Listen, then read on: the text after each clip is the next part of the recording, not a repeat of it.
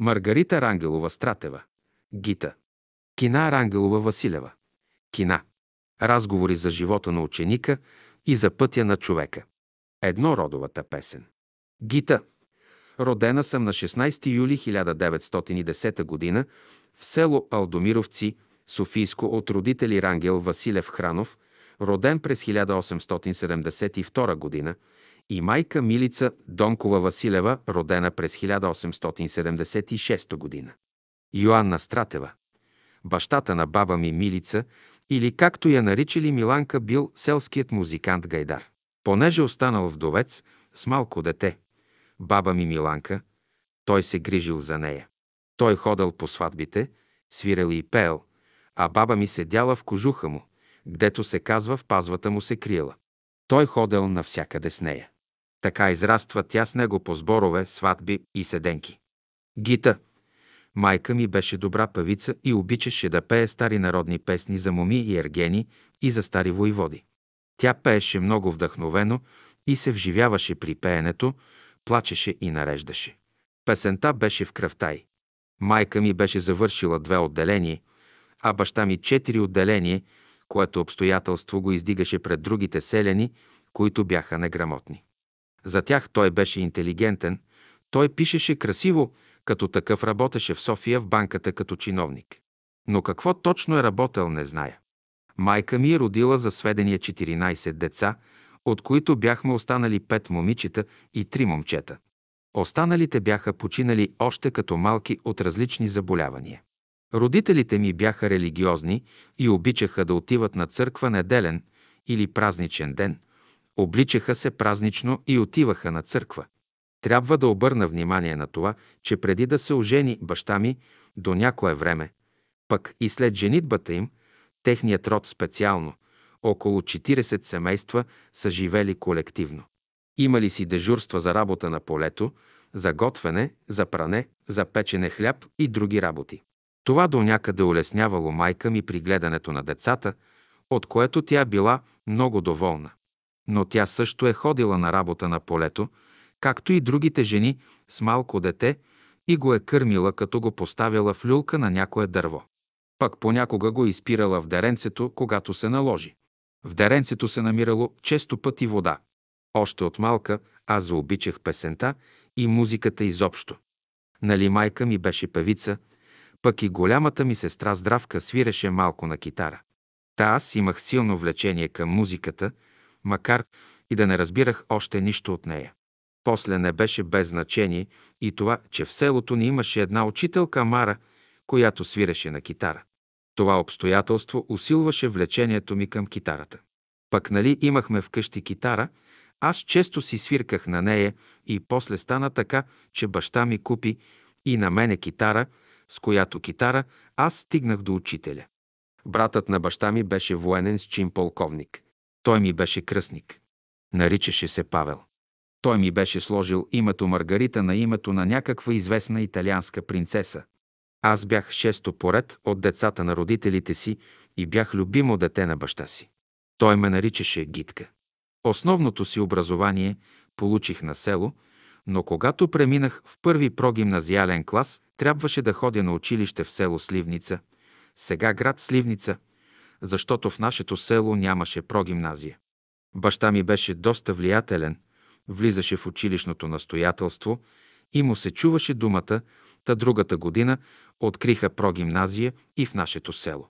В село Сливница, като учех, бях на квартира при една бедна жена, баба пълна, която ни хранеше с качамак обикновено, в който понякога имаше по някоя мръвка месо. Когато завърших трети прогимназиален клас, отидох да уча в София. Там живеех при моя роден брат Крум. После в София дойде да учи и сестра ми Кина, родена на 23 януари 1914 година. Тя пък живееше при сестра ми Здравка. Значи и двете бяхме на квартира в София. Имаме един интересен случай с сестра ми Кина, който тя по-добре ще разкаже. Две пътят на мравката. Кина. Аз бях в четвърти гимназиален клас, а Гита в три клас 1929 или 1930 година, Като ученички отидохме на празника на Кирил и Методий на манифестация на площад Александър Невски. Всичко мина много тържествено под строй на всички гимназии и по едно време спряхме на едно място. Изведнъж редиците ни се поразбъркаха и край нас мина една жена с ученическа шапка на първа девическа гимназия, като на шапката имаше надпис «Седри букви жертва на Дънов». Това личеше отпред на шапката. Тя мина между ученичките и последните се побутваха и казваха «Тази е малко луда, но на края на Борисовата градина живее един старец, който на мравката път не минава. Това нещо много ни заинтригува, но ученичките можеха само това да кажат, че има такъв човек, който на мравка път не минава. След манифестацията ние се разхождахме из Борисовата градина и играехме на тревата. Тогава пак стана въпрос за стария човек, защото една ученичка каза «Не дей да стъпваш по земята, защото можеш да настъпиш някоя мравка. Нали знаеш, че там на края на гората има един старец, който не минава път на мравката?» Тогава ние с сестра ми се спогледахме. Кой може да е тоя старец, който не минава път на мравката, да идем да го видим. И един ден отидохме на посоченото място, като отидохме там, видяхме една голяма хубава къща, бяла и вътре, в голям салон насядали много хора. На средата на една катедра беше седнал стареца, за когото бяха говорили ученичките. Ние плахо, плахо пристъпихме до вратата и влезнахме вътре. Но някои от присъстващите ни поканиха да седнем, защото имаше малко празни места. Така ние започнахме да слушаме беседата. Много от изказаните мисли ни харесаха и ние по-късно размишлявахме с сестра ми за различните изречения, които бяхме запомнили и после си отидохме. Но бяхме удовлетворени, че намерихме този, когато търсим и мястото, където се събират. Трябва да кажа, че присъстващите изпяха няколко песни и после станаха на крака и казаха молитва. След това всички излязоха навън. А и навън беше много красиво. Имаше много цветя и хората се събираха на групички и разговаряха. Също и възрастният човек беше с една група и някои му целуваха ръка, други го питаха нещо и той отговаряше. Но ние двете с сестра ми бяхме някак плахи, страхливи, не смеехме да приближим, нали за пръв път отивахме. Всичко обаче ни се видя някак особено и у нас се събуди желанието и друг път да отидем да чуем как и какво говори старецът. И така отидохме и втори, и трети, и още много пъти и разбрахме, че старецът е учителят, който проповядва едно ново учение на братство между хората за едни отношения, които имат за основа любовта, мъдростта и истината. Това беше началото на запознаването ни с братството. Та тая жена с тоя надпис събуди у нас желанието да потърсим учителя. Тя беше изпратена от свещениците или властта, вероятно да злепостави учението, но това подейства на нас в положителен смисъл да намерим пътя си и да се ориентираме в живота, да се пробудим за нещо хубаво. А сестра ми Гита по-късно от един разговор научила, че учителят бил попитал тази жена, Магдалина, която носи надписа «Жертва на Дънов», колко ти платиха да носиш тоя надпис? А тя отговорила, обещаха ми 3000 лева, но ме излъгаха и ми дадоха само 1000 ле. От това изказване на жената става ясно, че учителят има врагове, които плащат пари, за да го злепоставят пред българския народ. Учителят добавил, за много малко си се продала, така че пътят на мравката ни заведе на изгрева. Три есперантисти на изгрева. Гита. Бях в последния курс на гимназията. 8 клас, когато мина някаква комисия да набира ученички за сформиране на хор родна песен. Мене ме приеха за хористка, а този, който беше един вид секретар при набирането на хористките, беше Емил, моят бъдещ съпруг. Той още като че чуда пея и като ме записаме загледа някак особено така и след това стана тъй, че излязохме наедно с него и като сме се зяпнали, увлечени не видяхме как и двамата нагазихме в една вар, защото наблизо имаше строеж, та после ходихме вкъщи да се мием. От тогава започна нашето запознанство с Емил Иванов Стратев. Той беше родом от Лясковец, роден в 1908 година. Син на учители. Баща му, Иван Стратев и майка му Мария. Те имаха двама сина и една дъщеря. Емил беше по-големия. Той беше много ученолюбив и четеше извънредно много. Когато идваше на село, ние отивахме да си лягаме, а той като се затворил, чете по цяла нощ. Много му се отдаваха езиците. Той знаеше отлично есперанто, знаеше още немски, френски, английски, руски. Той водеше курсове по есперанто, имаше добър метод на преподаване и курсистите бързо освояваха езика. По онова време тази идея за общ език беше много разпространена. Емил издаде книга «Практична граматика по есперанто», а наедно с Атанас Николов – българо-есперантски речник. Атанас Николов беше известен есперантист. Имаше книжарница и с Сава Калименов, печатница в Севлиево, където се печатаха вестник Братство и есперантския вестник Фратецо. В печатницата се печатаха и беседи. Атанас Николов имаше всички беседи, които бяха излезли от печат. Та нашата дружба с Емил започна още от училищната скамейка. Ние се обичахме. Той идваше у нас на село и баща ми го приемаше. Йоанна. Майка ми е разказвала, че веднъж, когато е отишла на среща с баща ми в гората за пръв път, е видяла да се играе паневритмия. Това нещо извънредно много я впечатлило. Кина. Както Емил и брат му са станали вегетарианци още като ученици. Той стана причина да станем вегетарианци Лили, Гита и аз. На един есперантски конгрес Емил взема малката ни сестра Лили, която беше учила есперанто. А Лили беше хубава, способна и ученолюбива, но като ученичка се беше разболяла от туберкулоза и не можа да завърши. Състоянието й се беше подобрило, тя се беше освежила и като се запознала на конгреса с Атанас Николов.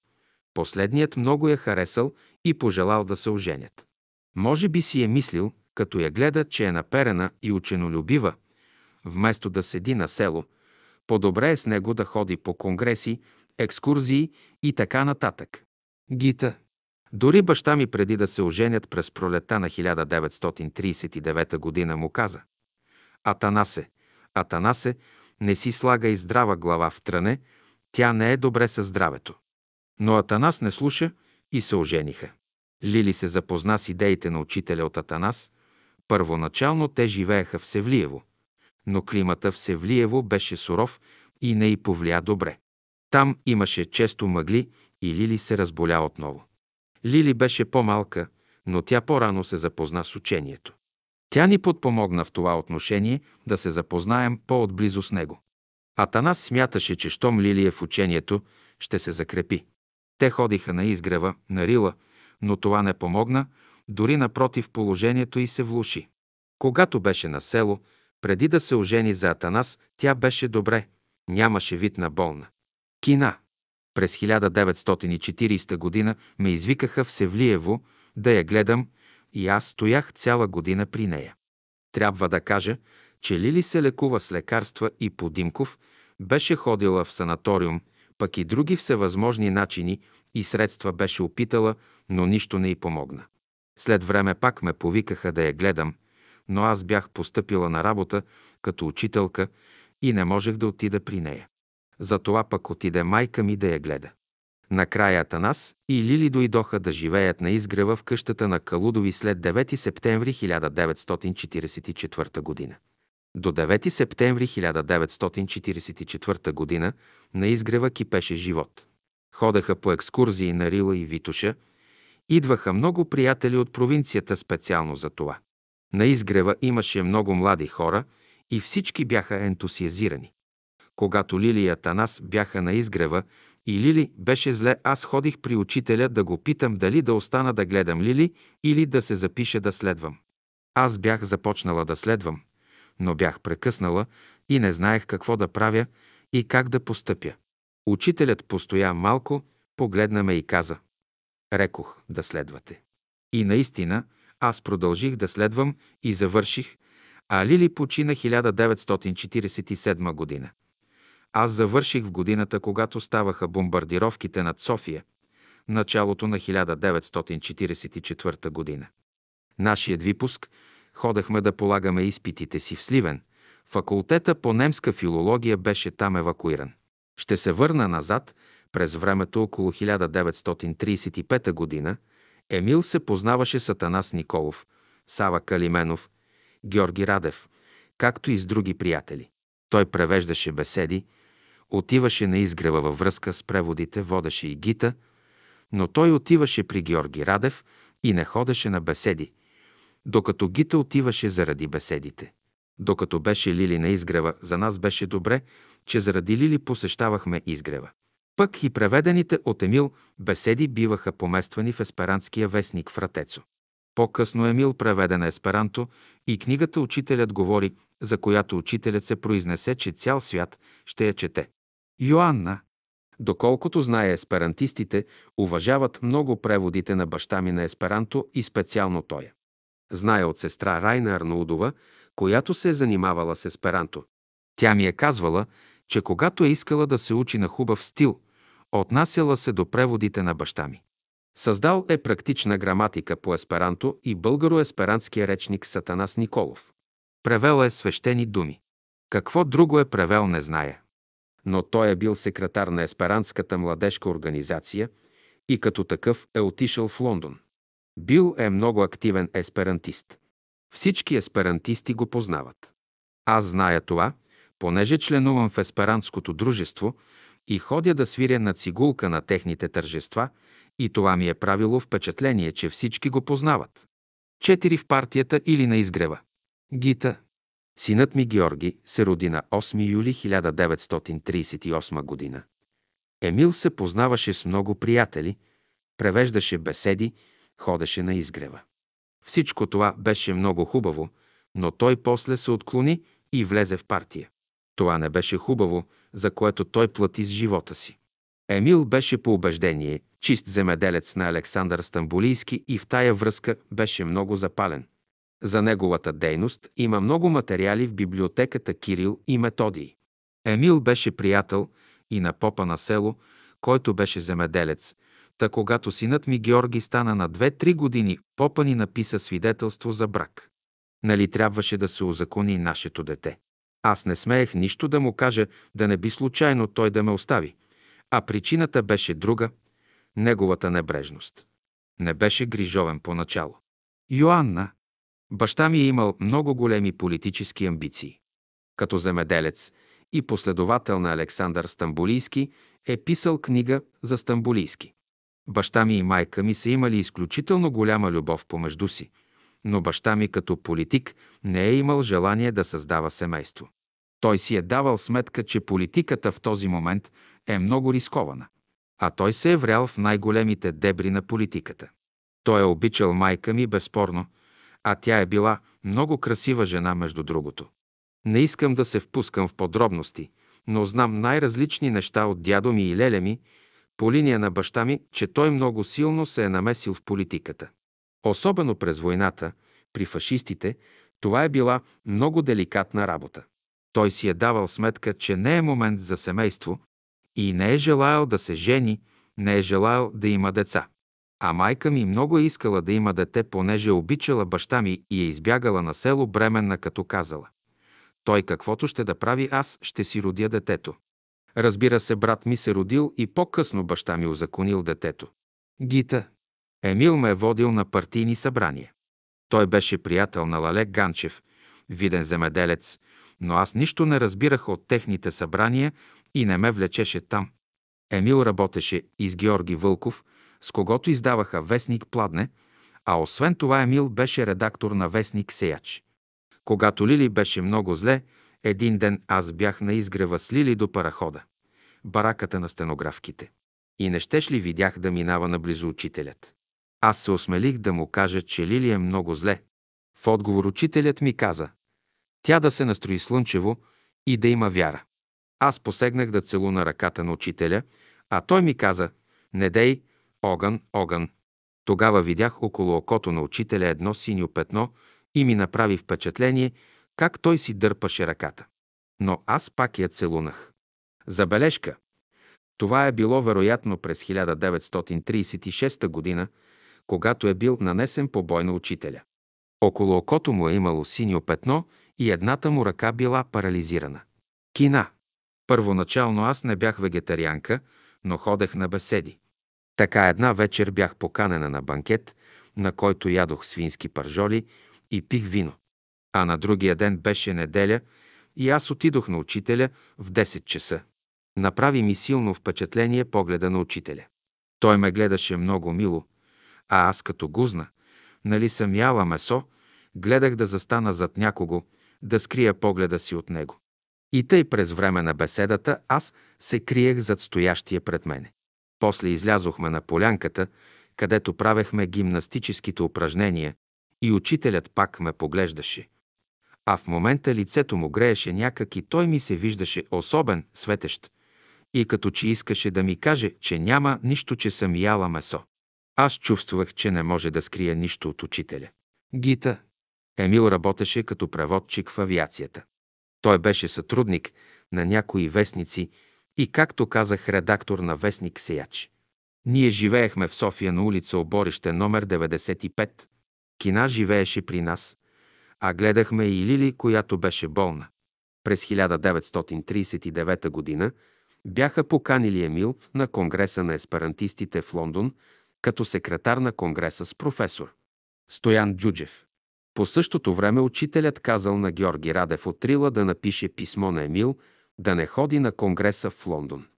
Но Емил не послуша съвета на учителя, поради което после пострада, като изгуби живота си.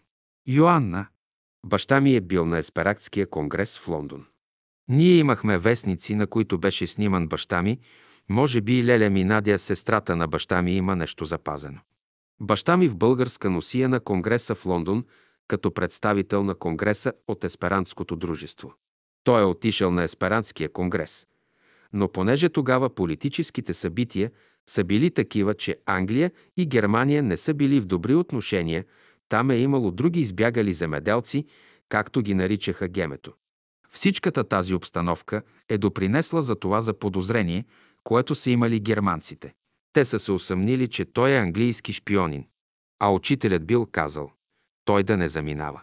Точно това лято лично Жорж Радев не зная дали с писмо или устно, но това зная, че е наредил учителят на Жорж да извикат баща ми, като казал.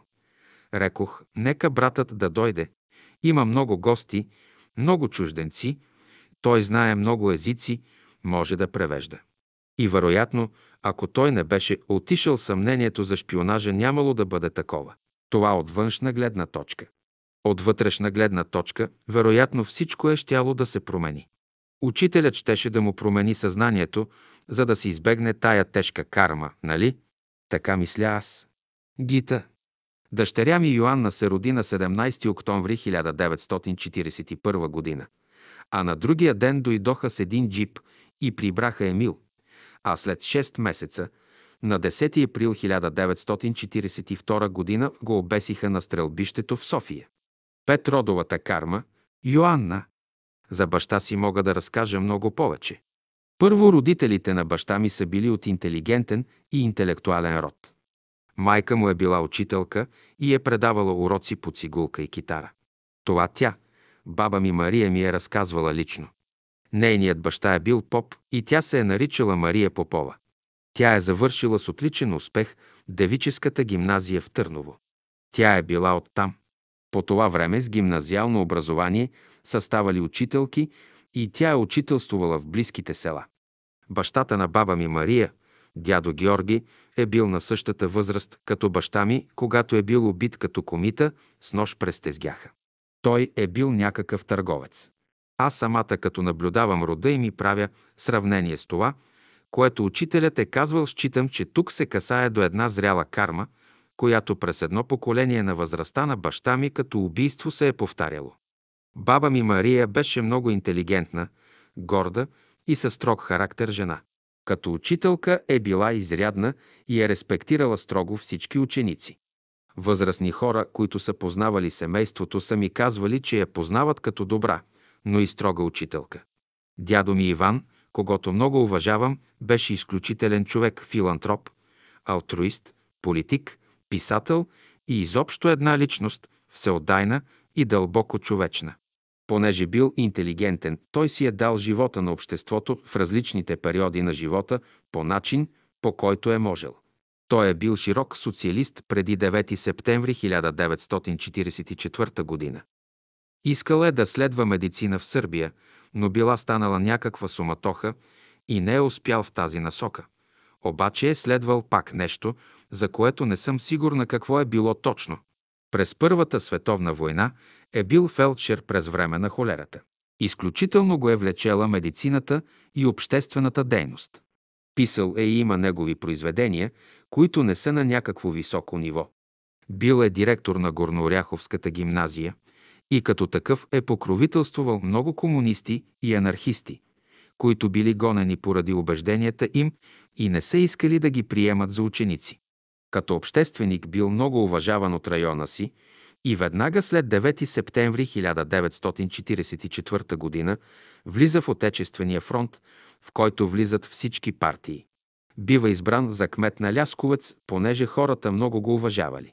Тия неща съм чувала лично от него, понеже като студентка живях известно време при него в София, където той се беше преместил. Понеже след 9 септември 1944 г. се явили много банди и примерно са прибирали мъжа на някоя жена, някакъв богаташ, за да искат откуп от нея. Той се опитал да се противопостави и спре такива случаи и като виждал, че не може да се пребори. А хората са го уважавали, той подал оставка като кмет, защото не искал да се излага и да го считат за съучастник. Щом подава оставка, го изпращат на лагер в Белена. Той е възрастен вече, но е бил оптимист и не се отчаивал. И в Белене той пак не се отказвал от обществена дейност. Организирал ги, лекувал ги.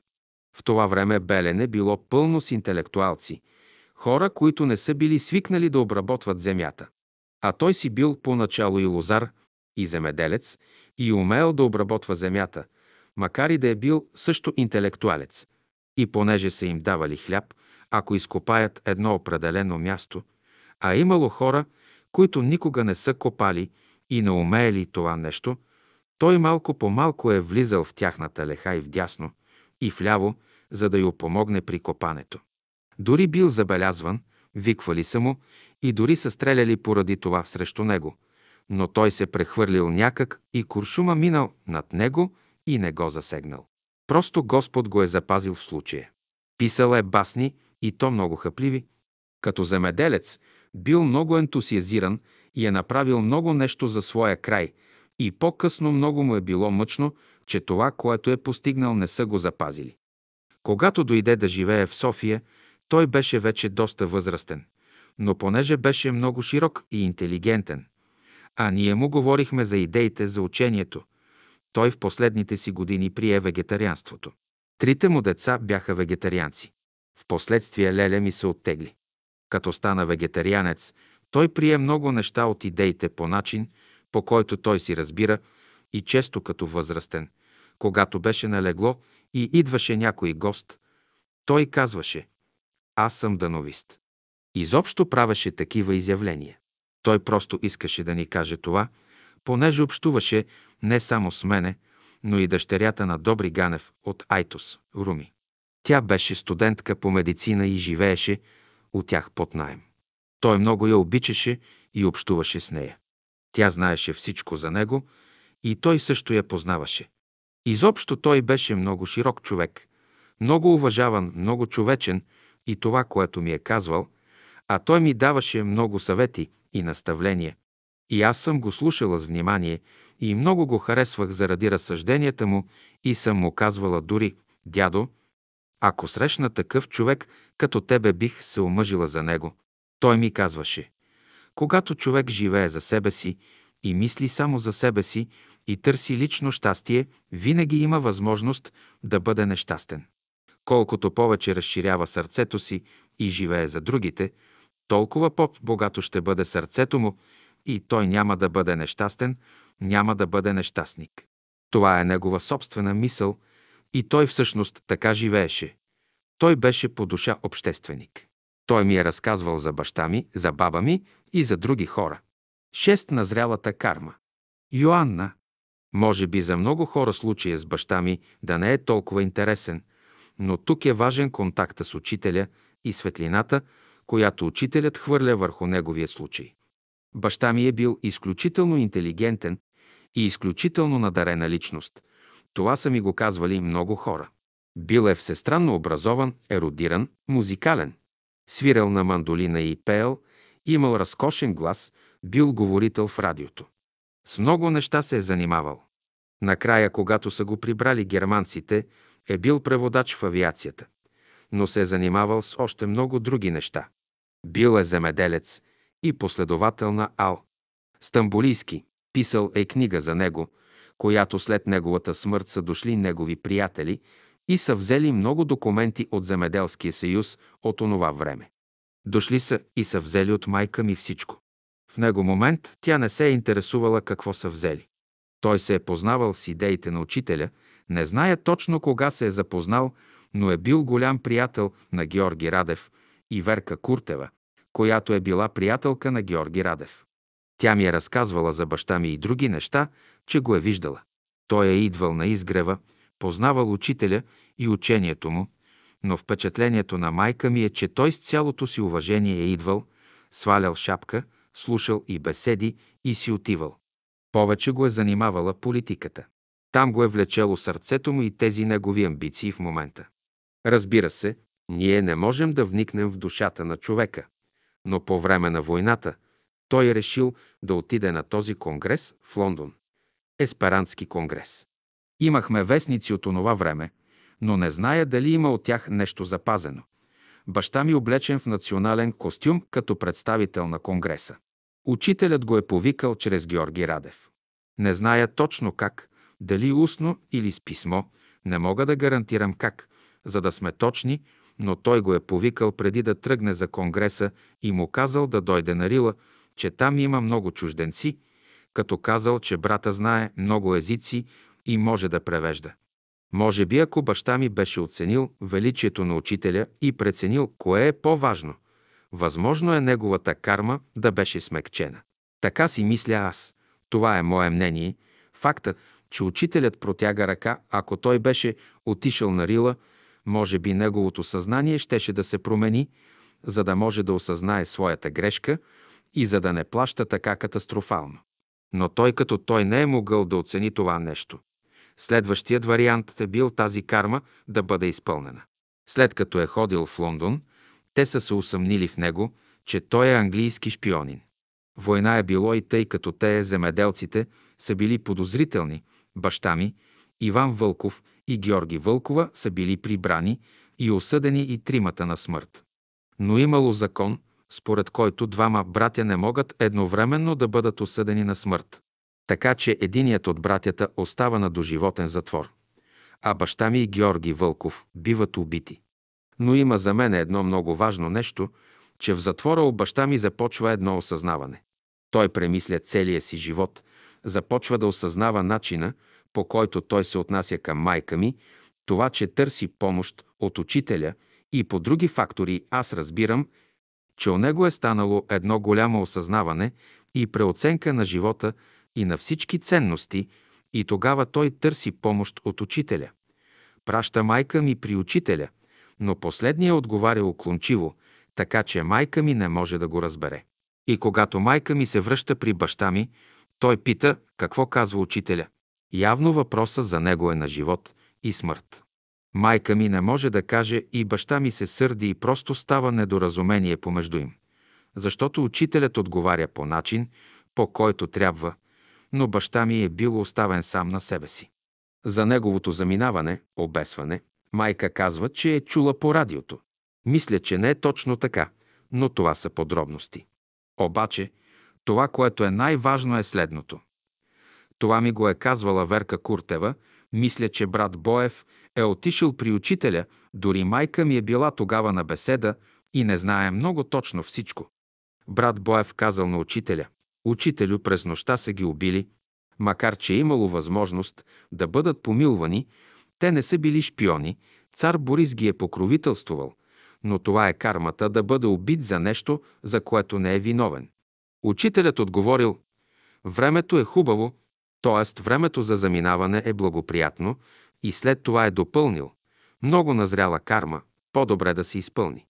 Зная още един цитат, понеже брат Боев и други са се разговаряли по този въпрос. Нали оставя жена вдовица с две малки невръстни деца и то по времето на учителя в 1942 година. Като казали, че те са обесени двамата, тогава учителят казал, по-добре те да бъдат обесени, отколкото той да беси. Значи това е казал, че е много назряла кармата и е по-добре да се изпълни, че по-добре е него да обесят, отколкото той след това да беси и е казал, че времето е благоприятно, т.е. да поемат своя път. Майка ми през това време е преживяла много голям шок. Тя тука не го е казала, но в продължение на една година тя е била в една мъгла, психически шок е преживяла. Добре, че съм имала роднини, които фактически са ме поели. Аз всъщност съм най-пострадавшата, родена в това мътно време. Майка ми е била известно време при родителите на баща ми, но повечето време е била при майка си на село. А баба ми Миланка, която ни е поела е селенка със здрав усет за живота. Там майка ми се е стабилизирала. Ние сме били на село по време на войната и там баба ми е нареждала на майка ми. Хайде направи това, хайде сготви и така нататък. Майка ми не е била на себе си. Не е можела да върши нищо, като в мъгла, в полусънно състояние е била цяла година. Тя имала чувството, че кръв капе от сърцето й. Много трудно се е оправила. Впоследствие, когато тя отишла на изгрева при учителя и е била с брат ми по някое време и брат ми си играел, тя отишла при учителя и му казала «Много ми е мъчно. Учителю, аз толкова много го обичах Емил и така нататък, а учителят отговорил. Ето го Емил и така посочил, а майка ми помислила, че като се обърне ще види Емил, а като се обърнала видяла, че зад нея е брат ми, който си играел. Може би, затова майка ми имаше невероятна слабост към брат ми и някак си в негово лице това чувство се трансформираше. Брат ми прилича на нея, докато аз приличам на баща си. Когато е ставало дума за живота на баща ми, тя била ходила при учителя и казвала «Учителю, той е много способен, знае езици, той ще превежда, ще работи за братството». А учителят отговорил «Е, и горе трябват такива хора. А когато дали път на мене да се родя, баща ми бил казал категорично «Повече деца? Не. Иди на лекар. Добре, но като отишла тя при лекар или акушерка заплакала и казала, че никак не иска да махне детето, така най-искрено си изказала. Тогава те и казали, остави на нас, ние ще уредим този въпрос. Така вероятно са изтъкнали някои факти, според които аборт не можело да стане и баща ми повече не отворил дума за това. Майка ми лесно ни е раждала, но и най-важното е, че тя е обичала деца. По проблема с мене, аз много съм се интересувала как е било станало всичко. Гита, с преживяното при обесването на Емил и след това аз бях съсипана. Кармата ми спря и детето пишеше гладно. Не можех да си намеря място. Чудех се какво да правя. Кина. Бащата на Емил също много тежко понесе това нещастие и много страдаше. Но за Гита, която оставаше с две малки деца, от които едното едва родено беше още по-трудно. Кина. Емил имал направен хороскоп и също можел да съставя хороскопи. По хороскопа му се падало да живее до 33 години и да си замине от насилствена смърт. Гита. Бях близка с сестра Катя Манолова, по мъж Зябкова. За нея учителят беше казал, че от император, какъвто е била в миналото, сега е станала обикновен войник. Катя имаше брак само кратко време. Съпругът и професор, Зябков като човек бил много почтен, обаче не са имали с Катя хармоничен брак и учителят бил казал за тях, че бракът им ще се разтрогне по естествен начин. И наистина те не са имали развод, но са живели разделени. Професор Зябков беше много културен човек, изнасяше сказки, имаше дар слово и стога беше много известен, беше ходил в много страни, както и в Индия, но беше обвинен като шпионин и беше ликвидиран. Още една назряла карма. Седем изпълнението на зрялата карма. Гита. Ние живеехме на улица Оборище номер 95, къщата, от която вземаха Емил и го затвориха. Една сутрин станах много рано и тръгнах през Борисовата градина към изгрева, но забърках пътя и по едно време се озовах на края на гората, където имаше немски дървени бараки. Сега, наблизо на тия места е хотел Москва. Немският постови ме спря и извика стоп. Като казах на германците, че отивам при дановистите, те отговориха «Да, дановисти» и ме пуснаха. Дори първоначално извикаха «Халт Хендехох», «Вохин», а после казаха «Гуд, гуд». А войника от българския пост извика «Къде отиваш? Дай си личната карта». Кина. Дръпнали я грубо, като казали. Ще отидеш утре в Пето Римско участък да си я вземеш. Отишла сестра ми на беседа, вероятно е било сряда сутринта, и се прибрала вкъщи около обед. На другия ден отидохме двете с Гита в участъка за личната карта. Гита. Въведоха ме вътре в участъка, а на сестра ми Кина казаха да си отиде. Кина. Ама тя има малко детенце. Кармаче. А те отговориха. Вие си отивайте, ние ще я пуснем след малко. И аз си тръгнах. А те като я подхванали да я бият. Самия началник на участъка я хванал за косата и ударил главата в стената, от което тя се зашеметила. Дърпали я, скубали и косите, ритали я и викали. Ти си шпионка, къде си отивала предателко? Такава. Пребили от бой. Впоследствие разбрахме, че тоя началник се е самоубил. Той извикал после един от полицаите и му казал «Ти знаеш какво да й наложиш там, нещо подобно, като си послужили с някакъв техен израз». Свалили и колана, свалили и фибите от косите и полицая я вкарал в една стая. Но той се смилил над нея, виждал, че е невинна жена и казал «Виждам, че ти си невинна, за това ще знаеш. Аз ще удрям с каиша, а ти ще пищиш». Та полицая плющял с каиша, а Гита пищяла. Така я държали до 4 часа след обед. В това време отивам в участъка да видя какво става, че Гита още не се прибира, а бебенцето пищи вкъщи. Та тогава я пуснаха. Като я гледам, бузите и сини, няколко зъба и бяха счупани, прегърнахме се двете разплакани. Питам я, какво стана? А Гита каза, биха ме. Дадоха и личната карта и излезе, като че за това са я викали да я набият. Гита. Когато отивах в затвора на свиждане при Емил, той ме караше да питам учителя за него. Аз отивах нарочно при учителя и му казвах. Учителю, Емил много се мъчи там в затвора. А учителят ми отговори. Ами Христос по-малко ли се е мъчил? А Емил от притеснение и като знаеше какво го чака, беше си изял просто ногтите. Друг път пак, като отивах при учителя по настояване на Емил, учителят ми отговори. И в другия свят има нужда от такива хора като него. И наистина Емил превеждаше беседи, но пък от друга страна посещаваше партийни събрания, нещо противоположно. Аз мога да кажа за Емил, че имаше много силен характер. Той беше мълчалив, сериозен и когато бил в затвора нищо не казвал, докато Георги Вълков, който бил негов сподвижник и с когото лежал в затвора псувал. Когато бил в затвора и виждал своя край Емил, писал в една тетрадка нареждания на децата си да не се занимават с политика и да знаят, че имат златна майка. Тази тетрадка Емил предал на свещеника, който отишъл за го изповяда и да му даде причастие преди да го обесят. Емил го помолил да скрие тетрадката в широките ръкави на расото си и да я предаде на близките му. Въпросната тетрадка в настоящия момент се намира у сестрата на Емил, Надя. Последната много обича децата на Емил и се радва на техните успехи. Тя обича и Божидарчо, детето на Йоанна, но не позволи да отидем да живеем в къщата на баща й, понеже аз съм била дановистка.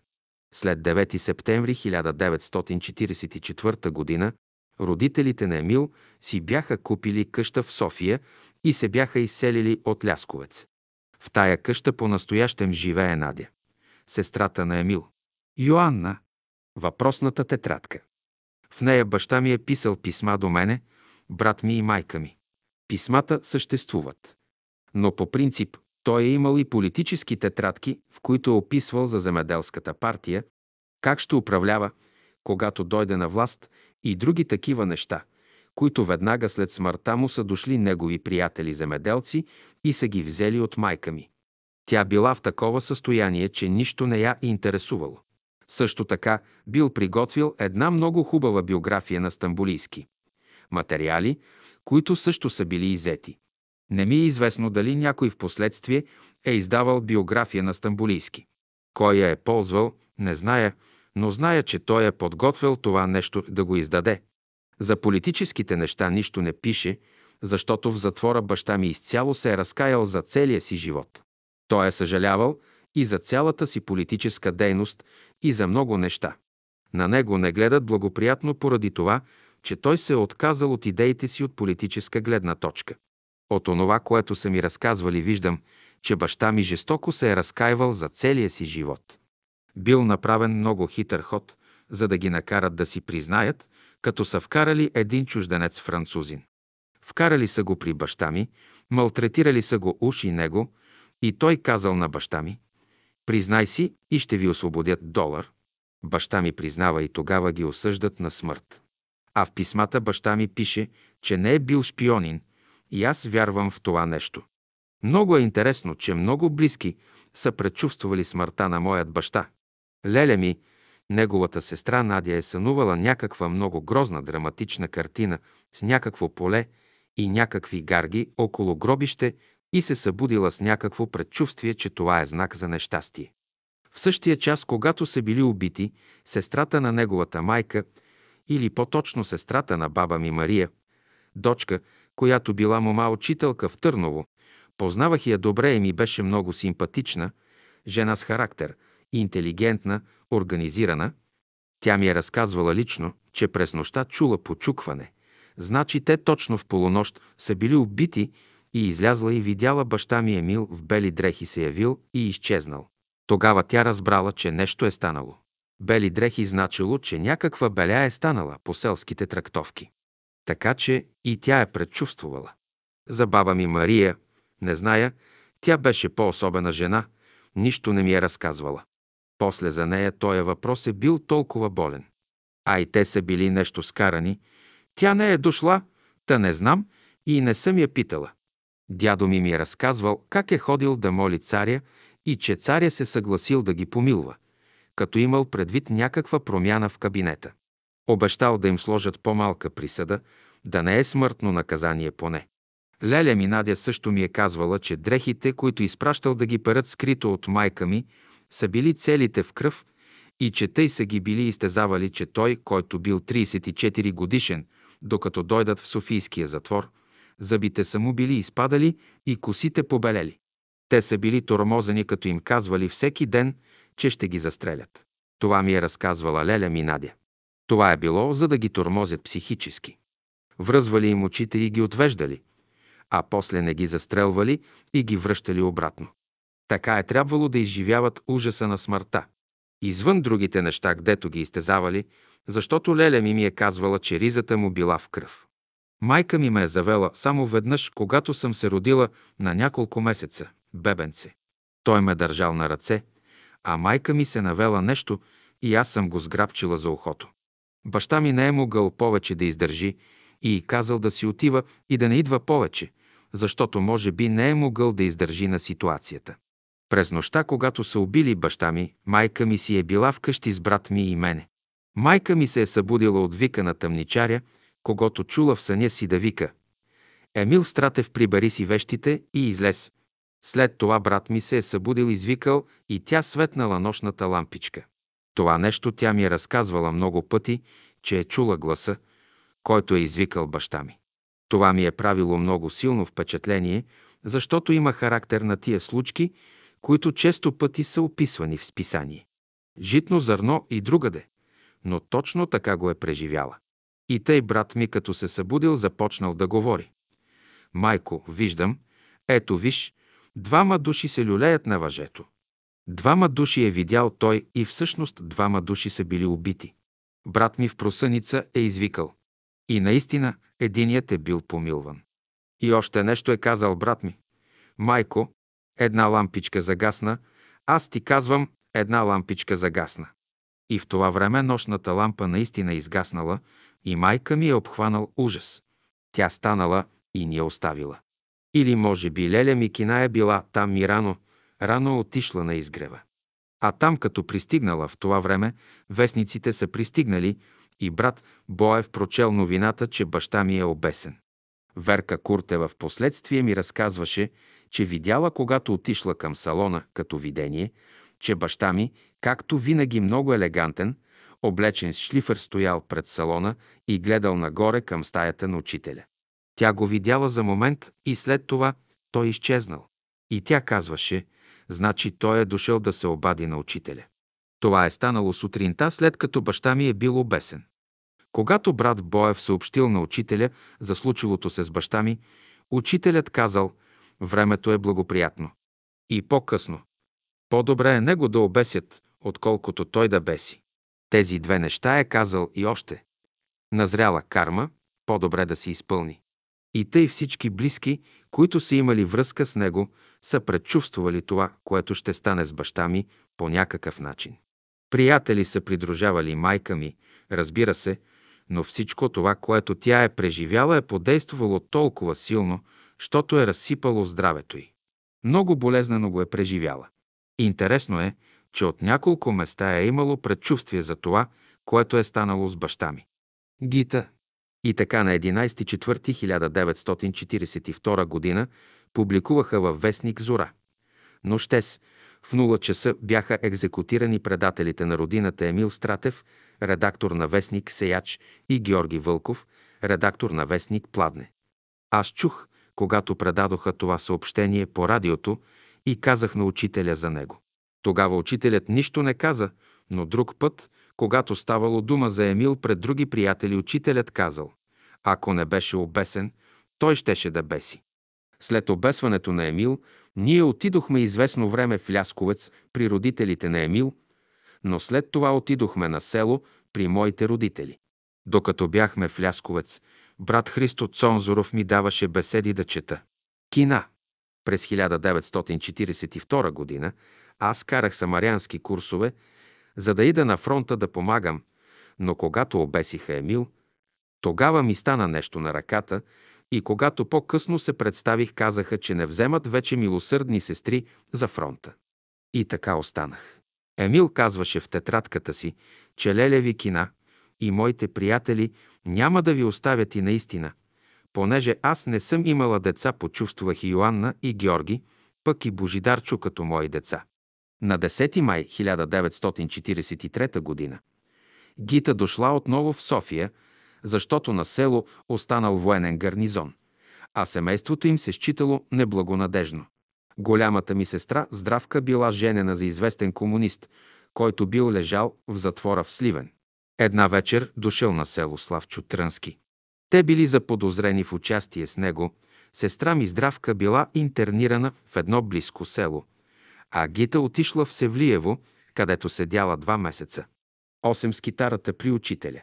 Гита. През 1943 г. някои братя запитаха учителя дали ще има събор това лято, а учителят се обърна и каза «Штурците бягат от поляната, а вие питате дали ще има събор». Значи, штурците се разбягали, за да не ги стъпчат, а ние питаме дали ще има събор. И съборът стана 1943 година и беше голям. За паневритмия се бяха наредили в четири редици. Много от сестрите си бяха ушили за събора дълги рокли с широки ръкави и коланчета на кръста по модел от учителя. Беше чудно хубаво. Правиха много снимки тогава сестра Давидова, сестра Борова и други. А музиканти имаше много, колкото щеш. Всичко свири колкото знае за благословение. И сестра Кисьова, която беше пианистка, но знаеше да свири малко и на цигулка, и тя взе цигулката си да свири. Свириха брат Галилей, брат Митко Костов, брат Христов и много други. И всички бяха готови да започнат, но учителят не почва. Ние сме се наредили за красота в две редици по две и аз казах на сестра си, че я няма моята китара. А тя ми отговори. Ти пък с твоята китара. Цял ден вкъщи само китарата, китарата, че и сега. В това време сестра Кисьова тича към мене и ми вика. Учителят те вика. Аз се очудих. А тя ми казва, че учителят ти казал сестрата с китарата да дойде. Отивам аз и учителят ме пита, къде ти е китарата? А аз отговорих, ама, учителю, аз не я нося, аз не зная добре да свиря и така нататък започнах да се свивам, че братята са ме изпъдили, защото не зная още добре да свиря. А трябва да кажа, че учителят носеше винаги една връзка с ключове и се обърна към сестра Кисьова и каза, като й подаваше връзката ключове. Донесете, рекох, братската китара. Тук ще обърна внимание на това, че учителят не казваше китара, а гитара. И тъй сестра Кисьова изтича и донесе китарата. Тогава учителят ми каза да седна, сложи ми китарата в скута и каза «На сестрата тука и е местото» и че ще ме прати при един учител магнетичен да ме учи да свиря. Какво съм звирила, не помня. Но по-късно учителят ме прати наистина при един учител на име Крестеняков да вземам уроци от него по солфеж и после последния ми написа акордите на три песни. Той преподаваше уроци не само по солфеж, но още и по различни инструменти. Там идваше и брат Петър Филипов. Той също вземаше уроци от него по пеене и по хармония. При Крестеняков идваше и сестра Савка. Тя вземаше уроци по пиано. Идваха и други братя и сестри. При Крестеняков научих много песни, но първите бяха Венир Бенир, Вехади и изгрява вече ден тържествен. Той казваше, че трите песни са в една и съща гама, ре минор хайде, казваше той, да научим песни, че ще ги изсвириш на учителя. След голямата бомбардировка над София през януари 1944 г. Учителят се беше евакуирал в село Мърчаево, а аз децата се евакуирах в нашето село. Много приятели се бяха евакуирали в Мърчаево. Весела Несторова, Галилей Величков, Йорданка Жекова, Балтова и много други. Но тогава от нашето село до Мърчаево нямаше никакъв превоз. Обаче Емил имаше един познат шофьор, който караше линейка и който ми казваше «Когато поискаш, като отивам до банки, мога да те вземам с линейката и пак да те връщам». Та аз благодарение на този шофьор отивах понякога в Марчаево, пък понякога оставах там по някой и друг ден, като приспивах брат Пешо, при когото бяха настанени сестра Балтова и сестра Димитринка Захариева. Трябва да отбележа, че когато бях на село през това време майка ми гледаше повече децата, а аз често си посвирвах с китарата, а роднините викаха на мама. Ти гледаш децата на гита, а пък тя си свири на китара. А майка ми им отговаряше, ех, какво ви е на вас, като и гледам децата? Нали и вие сте дошли тук да ви гледам? А те и казваха, тя ходи с китарата при едни занесени дановисти. А пък майка ми им казваше, войника с пушката, пък тя с китарата, а на вас какво ви става? Така, когато отидох веднъж с китарата у брат Темелко, там тък му се бяха нахранили. Като пристигнах, учителят нареди да ми сипят една порция ястие. В това време аз бях оставила китарата зад вратата, а учителят отиде в стаята си. След малко той дойде с цигулката си в ръка и каза «Сега с сестрата ще свирим това, което е научила». И се обърна към мене с думите «Къде е пушката?» Аз се смутих, защото това нещо майка ми казваше на роднините, войника с пушката, тя с китарата и така нататък. Беше много интересно това нещо и идваше да покаже, че за учителя няма нищо скрито и че той знае всичко. Аз отговорих. Тука е, тука, учителю, взех я от ъгъла зад вратата и започнах да я вадя от калъфа и като я настроихме, започнахме да свирим. Той каза, най-напред Вехади, после Венир Бенир и накрая каза, хайде, още една песен да изсвирим и изсвирихме изгрява вече ден тържествен. Учителят знаеше какво бях научила. Гита. Когато свирих с учителя в Марчаево трите песни, тогава там бяха Весела Несторова, както и други приятели, и тя каза, учителю, колко хубаво звучат, като че бяхме в друг свят. А учителят казал тогава, че съм акомпанирала на Давид, когато пеел псалмите си. Пък и аз се бях понаучила малко, нали учителят ме беше пратил при Крестеняков да свиря на китара. А Крестеняков казваше, че съм мераклия, значи имам желание да уча. После пък синът ми Георги ми написа акордите на паневритмията и на повечето песни. При Крестеняков отивахме много приятели от братството. Крестеняков преподаваше по пиано, по цигулка, по пеене, по хармония и така нататък. Савка Керемичиева учеше пиано, Петър Филипов пеене, аз китара и така нататък. Той ни преподаваше и изпитваше, често пъти се събирахме по няколко души заедно. Той се занимаваше с всички едновременно. Имаше един период, когато ние тримата – Георги, Йоанна и аз свирехме на рила на паневритмия. Тогава Тошко Симеонов все ни подтикваше. Аз ставах сутрин за молитвения връх. Като се върна набързо закусим с децата и хайде на паневритмия. Йоанна. Има нещо, което майка ми е пропуснала. Когато е ходила в Марчаево и свирила трите песни с учителя, по същото това време, освен нея, тогава там е бил и един брат Ганчо Генчев. И учителят е казвал за тях двамата, че в миналото те са били китаристи и че през времето на Давида са били също музиканти. Майка ми, като музикант, е имала някакво провинение и за това сега има някои трудности в памета и способностите си. Тя боледува много след станалото с баща ми. Но след време, когато учителят бил вече на легло, тя коленичила до него и той я запитал как върви китарата.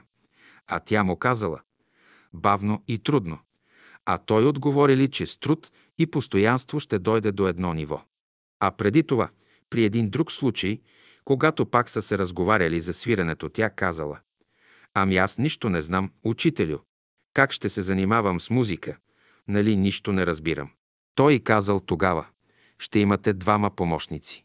Разбира се, че това сме ние двамата с брат ми. Причината, че те са били в Марчаево с Генчо Генчев, е тая, че те са били още в миналото и двамата музиканти в древните времена. Майка ми често пъти е разказвала това нещо, но тук е пропуснала. Девет с братството на изгрева. Гита. Когато учителят се прибра на изгрева в София, аз започнах да мечтая за изгрева и често повтарях на баща си. Тате, искам да отида на изгрева. И така, понеже повтарях и потретях това нещо. Един ден баща ми каза, «Абре, синко, какво е това нещо?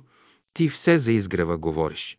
И накрая той взе един камион, натовари децата и мене и малко багаж и ни закара на изгрева. Като пристигнахме там, брат Влад Пашов ми намери квартира, една малка стайчка, там надолу, надолу под сестра Райна Арнолдова, близо до бараката на Тодор Гледача. А там наблизо до нас живееше един учител по цигулка на име Антов. Той преподаваше уроци и децата ми, като слушаха как занимава децата, се запалиха и те да свирят. Сестра ми кина, като разбра това нещо, че имат желание да свирят, им купи цигулки. Антов ги прослуша и ги прие при него да свирят. Но трябваше да се плаща за уроците, а аз нямах пари. Децата бяха малки още и аз не ходех на работа, само с тях се занимавах. Затова предложих на Антов да му давам някои продукти като сирене, хляб и други продукти, а понякога и пари, които баща ми ми даваше, както и сестра ми Кина, която беше учителка в нашето село Алдомировци. Сестра ми изобщо много ми е помагала. Пропуснах да кажа, че моите родители не бяха богати хора, но къщата им беше пълна от към храна. През време на евакуацията имаше голямо изобилие – зеленчуци, картофи, плодове, най-различни и от хубави по-хубави. На село имаше мандра, произвеждаха масло, сирене, кашкавал. Баща ми одобряваше, че сме вегетарианци и казваше много хубаво, че не ядем месо и когато бяхме на село, те не готвеха месо, нали знаеха, че ние не убиваме животните. Заради мъжа на здравка, моята рождена сестра баща ми го бяха набедили, че е комунист и ни евакуираха за известно време на друго село, а сестра ми здравка с децата си в съседно турско село. Та след 9 септември 1944 г. сестра ми здравка и семейството им се ползваха с привилегии на активни борци против фашизма, минаваха за комунисти и за това децата им учиха в Съюза, СССР и така нататък. Те не можеха да ни търпят и ни наричаха занесени дановисти. В това време пък Кина отиде за два месеца в Севлиево. И тъй децата започнаха да вземат уроци при Антов и напредваха много бързо. Започнаха да свирят и песните на учителя и паневритмията за моя радост. Аз ходах на беседи и лекции, помагах на сестра Янакиева, която беше възрастна жена, да сеем цветя. Когато биват на изгрева, винаги гледах да заведа децата при учителя да му целунат ръка. Правеше ми впечатление, че Георги се дърпа като козле, а пък учителят го попипа по главата и каза «Той в славничек». Докато бяха малки, децата не ходех на работа, но като потраснаха, тръгнах с Ганка и Ружа да работя на Славчо Печеников, да бера малини и касис. С брат Петър Филипов и брат Боян Златарев и други брати отивахме провинцията да берем ябълки и сливи в Кюстендил и оттам си докарвахме хубави ябълки за зимата. Вършихме и друга работа. Братята ковяха паркет и аз също им помагах, но не съм ходила на държавна работа. По едно време се разчу, че ще открият интернат за даровити деца. Тогава дойдоха у нас вкъщи професор. Миланов и професор, Владко Аврамов, които изпитаха децата и одобриха и двамата, като казаха при какви условия мога да ги заведа на определената дата в интерната. Така децата постъпиха да учат и аз бях вече свободна и можех да работя. Децата учиха и двете много добре и аз от време на време им занасях по нещо. Някаква храна или те идваха някой път да ги изкъпя или за нещо друго. Но през това време аз ходех на работа у приятели и роднини, перях и те ми плащаха и ми даваха много дрехи за децата, палта и други. Особено когато отивахме на Рила, а аз ги водех всяко лято на Рила. И тогава ми даваха вълнени дрехи за децата и така нататък. На Рила децата свиреха братски песни и вземаха участие при паневритмията и литературните програми. След интерната децата преминаха в музикалната гимназия, но главното беше, че те имаха отношение към братството и братския живот. Те вземаха, както казах по-горе, участие във всичко, което ставаше в братството. Братята и сестрите много им се радваха и просто душата си даваха за тях. По-късно, когато нямаше кой да свири на рила, те свиреха като аз им пригласях с китарата. Учителят им Антов, който не беше от братството, но на когото живота на изгрева не беше чужд, много се радваше на техния успех. След заминаването на учителя на година, на изгрева даваха много концерти, а беседи и лекции братята и сестрите четяха по някакъв определен ред, правеха резюмета и така нататък и изобщо на изгрева беше много оживено. След 9 септември 1944 г. дадоха на мене и на децата 60 лева пенсия, с която преживявахме и с това, което изкарвах. Баща ми също ме подпомагаше. Той беше бакалин на село и когато отивах там, той ми даваше сирене, кашкавал и други неща. Тогава на село имаше шарлан, натурално слънчогледово олио, та донасях по някоя дамаджана, пък още и яйца и други. Изобщо като се върнах от село, къщата ми се напълваше с продукти, някой самун хляб, яйца и какво ли не още. А децата от ден на ден свиреха все по-хубаво. Те свиреха и на паневритмия на изгрева. Гита. Минаха много години. Ако беше жив Емил, можеше да свърши много работа. Той работи с професор. Джуждев и последния преди няколко години беше поканил Йоанна на Конгреса на есперантистите във Варшава по случай годишнината на Заменхов да свири на Конгреса. Йоанна внесе дори 500-600 лева, но после не й разрешиха от милицията да замине. Изобщо 10 години не разрешаваха на Йоанна да излезе от България. На професор Джуджев му беше много мъчно, че Йоанна няма да вземе участие. Аз имах много хубава дружба на изгрева с сестра Лиляна Табакова, но по-късно по неизвестни на мен причини тя се отдели от мене. Не ще забравя никога как една година след обесването на Емил, наблюдателя на връх Мусала, Кирчо ни взе със сестра Микина. Лиляна Табакова и брат Кръстю Трифонов в наблюдателницата, като негови близки, и там прекарахме цял месец.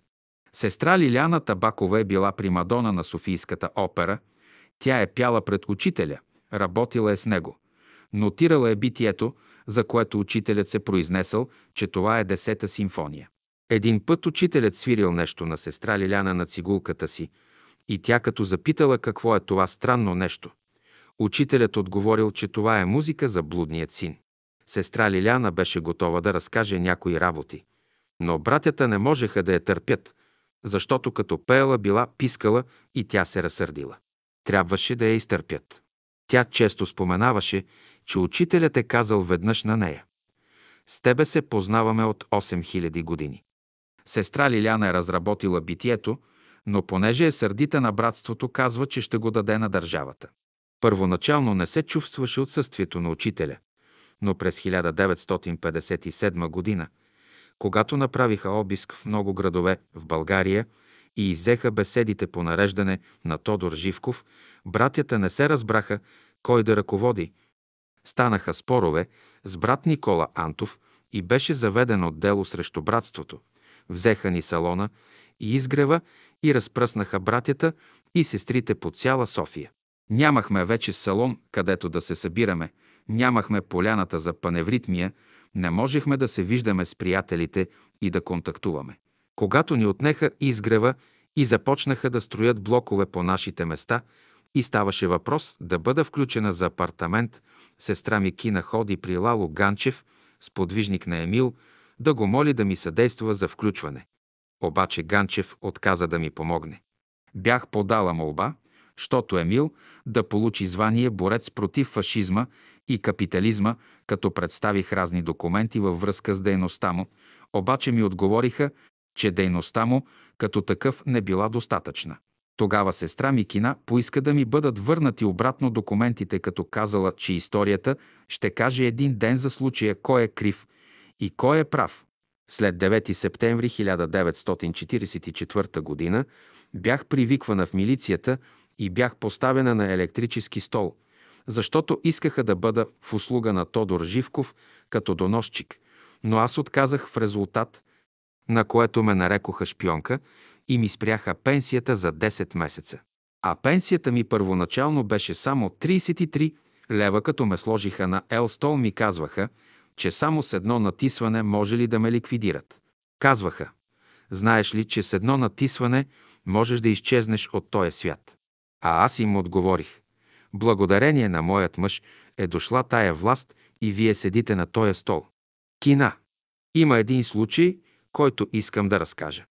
Преди години бях веднъж на Вада, а там беше и Лили с някакъв наш приятел Станчо.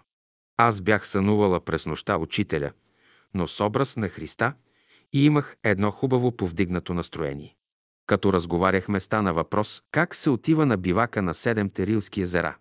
А Лили беше ходила вече там и каза, че било много лесно върви се по пътеката нагоре, по която има следи от конски копита и така нагоре, нагоре и се отива на бивака до езерата. Аз се чувствах някак вдъхновена и тръгнах сама нагоре. Вървях доста, но по едно време изгубих пътеката. Как стана и аз не зная. Забърках се и тък му се чудех на къде да вървя и изведнъж се появи една змия пред мене.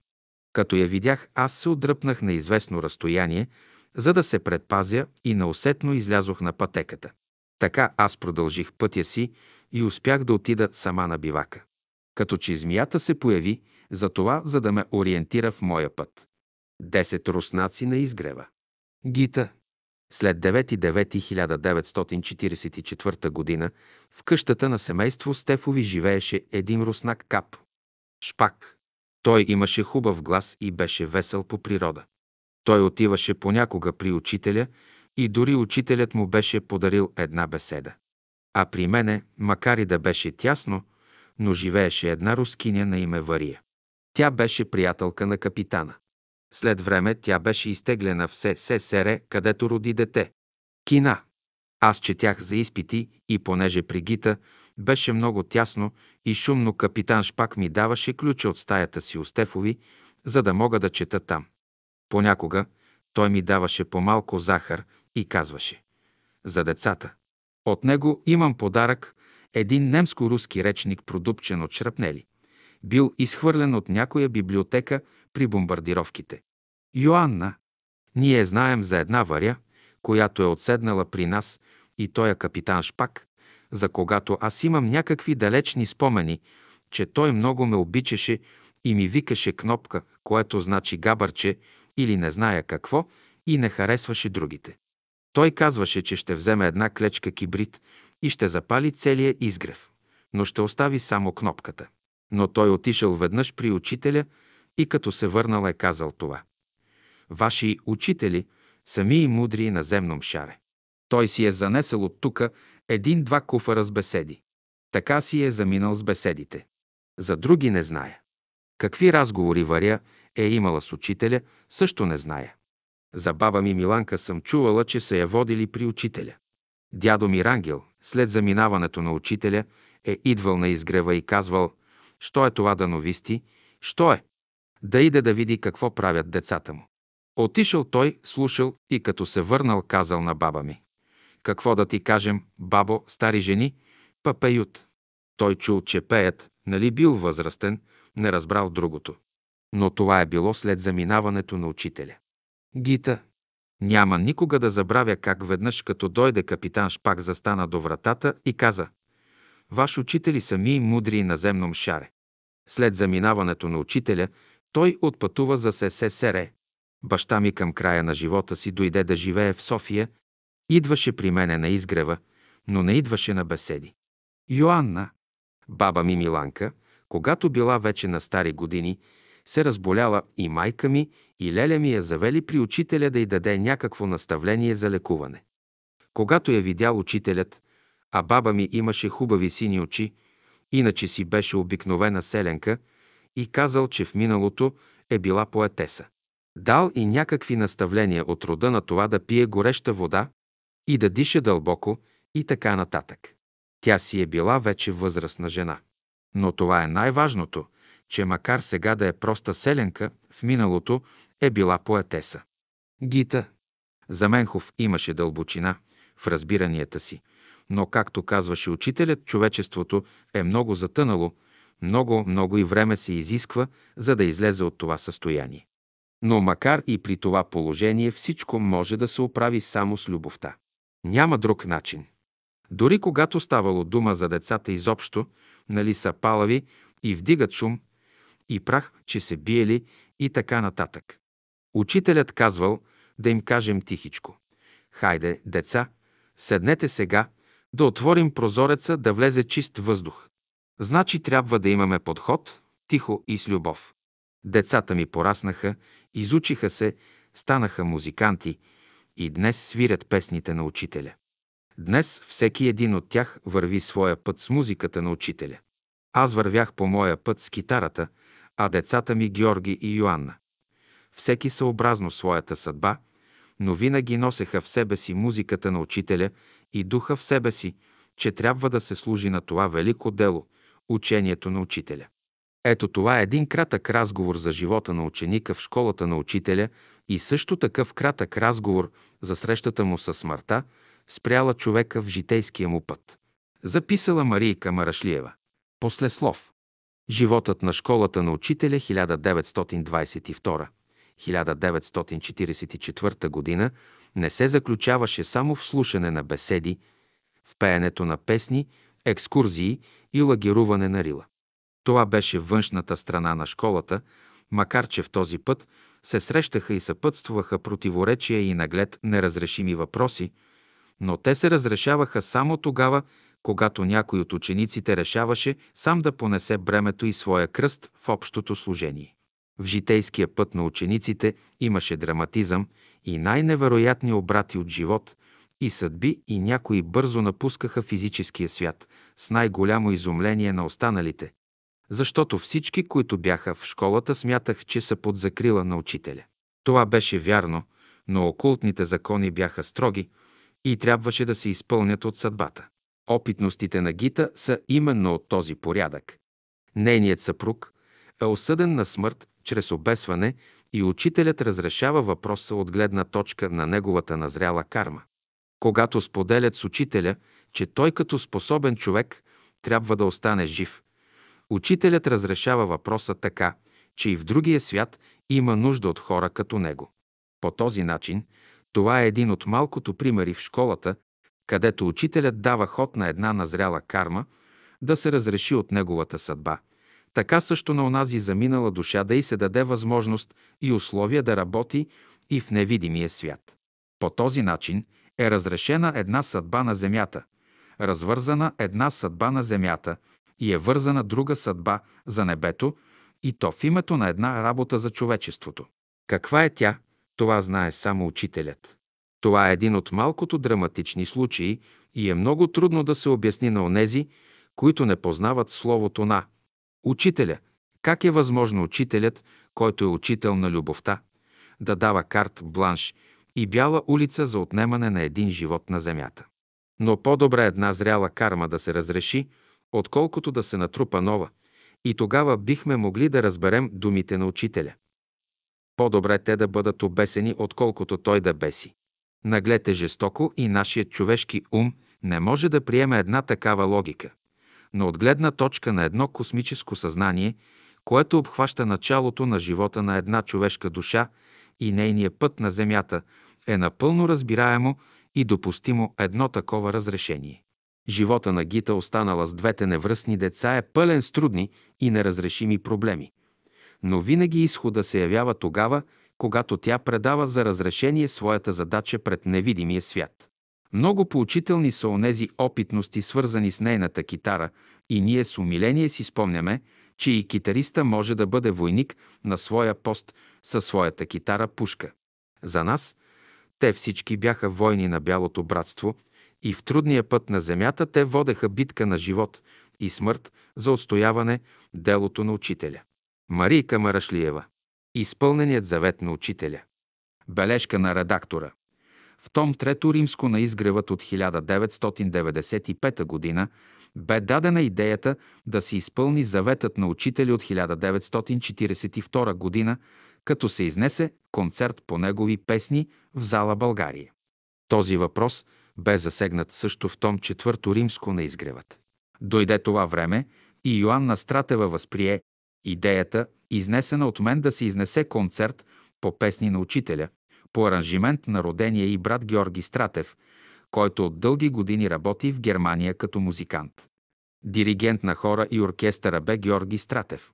На 30 февруари 1996 г. от 11 часа в зала България бе изнесен такъв концерт. На сцената излезе професионален хор от 32 човека – и камерен състав от 43 инструменталисти. За пръв път звучаха песните на учителя, изпълнени от български музиканти. Бе представено и трио в състав Йоанна Стратева, цигулка Рушка Черакчиева, пиано Васил Казанджиев, виолончело забележителна разработка на Георги Стратев и неотразимо изпълнение. Залата от 1200 места бе пълна. Възторгът бе неописуем когато концерта завърши с песента «Братство» и единство, изпълнени от хор и оркестър. Всички зрители станаха на крака и пяха. Един завет от учителя бе изпълнен от неговите ученици. Пенка Краева. Родена съм в Ново село, Русенско. Това село се нарича Ново село, понеже до края на турското робство е било бейски чифлик. Бе е разпродал имотите си и се преселил в Турция. Между тези, които са дошли да купуват, е имало най-много хора от Габровския, Тревненския Балкан. Заслуга за завършването на прогимназията ми има учителката ни от първоначалното училище Невянка Димова от Разград. При завършването ми на четвърто отделение тя дойде у нас на гости и настоятелно говори пред баща ми, че съм добра, отлична ученичка, та да продължа образованието си. Имах в Руселеля, моя братовчетка. Значи условията за завършване на прогимназията ми бяха добри, понеже родителите ми едва ли имаха пари за плащане на квартира. Но аз живеех от тая братовчетка Марийка Георгиева Казакова, шивачка. Родителите ми скромно заплащаха моя престой у братовчетката ми с докарване на продукти за ядене, дърва за горене и плодове, каквито имахме на село. Прогимназия завърших пак с отличие. По това време дойде в града брат ми със семейството си брат ми Петър Константинов Краев, снаха ми Савка Владимирова Краева. Освен този брат, имах и по-голям брат Илия. Той беше първото дете на моите родители. Загина някак трагично. Беше войник в пионерни дружини по поставяне на телеграфни жици и постове. Дойде си в отпуска, отишъл с каруца да мели брашно на писанските мелници. И навръщане. Той беше толкова много благороден, че съжалил конете и вървял пеш с каруцата. Но нещо се хвърля на гърба му. Когато се обръща, вижда, че това е един вълк бесен. Брат ми са го взели в болницата и след това го изпратили да го лекуват в София. Като го излекували и го върнали в Русе, той се разболял от дифтерит. Изглежда, че там е бил заразен, без да знаят. Така той се разболява от дифтерит и умира в Русе много мъчително. След завършване на прогимназията дойде брат ми Петър и му отвориха бакалски магазин. Условията ми за учене станаха още по-добри. Сега пък преминах на квартира у брат си. След завършване на гимназията средствата на баща ми, на брат ми не позволяваха да продължавам образованието си по-нататък. А пък аз много желаях да уча. Затова постъпих на работа в книговезница Реглер. На втората година баща ми го избраха народен представител от Ново село. Тогава зет ми Пенчо Рачев, мъжът на сестра ми, който знаеше голямото ми желание да уча, веднага дойде с колело, където работех и ми каза «Пенке, отиваш да учиш в София». И наистина завърших славянска филология в Софийския университет 1931-1936 година. Първата година учителствувах в полски трамбеж. Втората година закриха гимназиалния клон в полски трамбеж и ме преместиха в Умуртак. Там учителствувах пет години. Най-хубавото от това, което стана там, беше, че се запознах с брат Петър Арабаджиев от Варна. От него научих за учителя, за неговите идеи, за окултното учение, за вегетарианството и станах ученичка на учителя. Трябва да кажа, че първото ми назначение беше в Самоков, но аз пожелах да бъда някъде по-близо до Русе. Тогава ме преназначиха в полски трамбеж. Една година бях учителка в полски трамбеж, но като закриха гимназиалния клон и откриха в Омуртак, преместиха всички учители, които бяхме в Омуртак. Там сварих като помощник директор брат Петър Арабаджиев. На мен това, което говореше Петър Арабаджиев, ми харесваш много, но не и на моите колежки за окултизма. Няколко седмици ли или месеци моите две колежки решиха да напуснат. Аз останах в Омуртак и той, разбира се, си беше там. Аз бях пет години учителка в Омуртак. Под влияние на Петър Арабаджиев станах вегетарианка и освоих много от истините на окултизма. Отидох в 1938 година, 1939, 1940 година. Значи на края на 1938 година отидох в Омуртак и стоях. 39-та, 40-та, 41-та, 42-та, 43-та и накрая 44-та година дойдох в Русе. Пожелах да дойда в Русе. Те ме преместиха направо в Русе. Бях в мъжката гимназия Христо Ботев в Русе. Още първата година от учителството ми в Русе се запознах с брат Петър Филипов. Как стана това? Той нямаше завършено гимназиално образование, искаше да се явява като частен ученик и дойде при мене да се готви по български, руски и немски мисля. От госпожа Кунова вземаше уроци по химия, от Хранова по естествена история и почти от всички учители по съответните предмети. И така той завърши и взе гимназиално образование като частен ученик. Брат Петър Филипов беше много активен окултист. Ръководството на Русенското окултно общество беше той и брат Йордан Новаков от окултното общество в Русе. Тогава си спомням от Новакови. Йордан, Стевка Жана, Марашлиеви Велико, Величка Марийка, Ванко, братя Маркови, Симеон, Стока Колю, Рашко и Йордан, Георги Димитров, Лина, Сийка Сиракова, Мара Лулчева, братя Филипови, Ноил, Илия, Цветанка Малджиева, Ружа Малджиева, Надя Михайлова, Кунка Ковачева, Босилка и Боян Ковачеви, Тошко и Владко Ковачеви, Генка и Стоян Мънгови, Иванка Тодорова, Марийка Костадинова, Магда, Веска и Иван Петрови. Аз не можах да се срещна с учителя Дънов, но изпратих по мои близки да питат за мене какво да правя и да предприема. Той им бе казал да учи, рекох. Не оставих и себе си и започнах като истински ученик да разучавам Словото на Учителя. От едното ученичество преминах в другото, истинското ученичество – изучаване Словото на Учителя Дънов. Записала Марийка Марашлиева. Учителю, Учителю от звездния мир, ти слезе между нас с препълнено с любов сърце, с мъдрост и небесна власт. Дойде да светнеш на човека, в сърцето му любов да разгориш, да му покажеш пътя към небето, от грях и зло да го спасиш. Но малко бяха будните със свещи. Да срещнат светлия жених, дара небесен да приемат. Любов и мъдрост и добро. Аз спях тогас, не те дочаках, но после в полудрямка чух, че в който час и да начене, работникът си взема своя дял. Не те видях. Апостол някой там, на изгръва в този светъл храм. Пред тебе името ми споменал, в отговор да учи рекох. За мене си казал. И тъй, учителю велик, ликът и светъл не видях. В твоята светла бяла школа. Задочна ученичка бях. Премина своя земен път, залезе кат звезда, но словото ти, слово на любов, обилна жетва ще даде. Дванайсет са били нявга, апостолите на Христа, след разпятието милиони. Поеха му кръста. И теб, учителю любим, и тебе малко те познаха, но по светлата ти диря милиарди ще вървят. Пенка Краева, Русе. Райна Каменова. Аз съм проявата на вашите души и вашите души са проявление на моята любов. Учителят. Учителят говори. В белия салон от малката катедра говори учителят на любовта.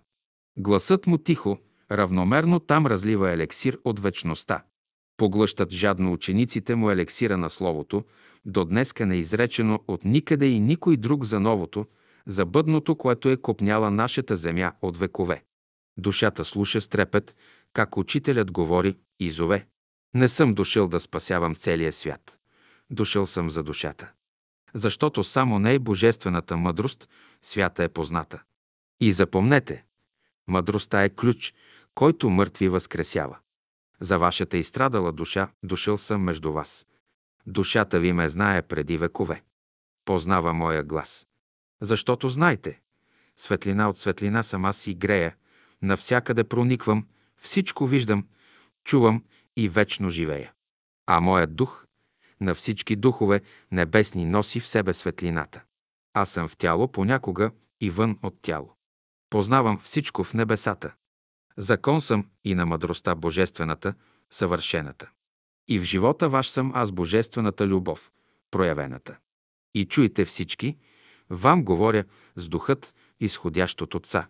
С този дух подпалвам животворен, вечен план в човешките сърца. Зато и от слънцето дойдох в образ на човек сред вас за вашите души, родени от Отца. Те любят моя глас. На тези души припомням пътя свят към тяхната божествена родина. И нека тъй пребъдем с нашия Отец до века и до Амина. Не забравим ден. О, летен ден! Не забравим за мен си ти. Не забравим е светлият и чуден час. Аз слушах с трепет кротко да шепти. Учителят с благия си глас. Напред ходете, нагоре летете, защото той е духът на вечността. Зовени тя. Зовени сам Христа. О, летен ден! За мен си ти блажен. Поклон пред призива свещен. През 1946 г.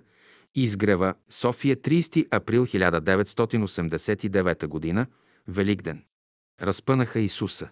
Живите мъртъвци, бездушните, неразумните, духовно слепите лицемери, безумните, тези външно красиви варосани гробници, за истината и любовта родени покойници – с продажната тълпа и фарисейската мъст.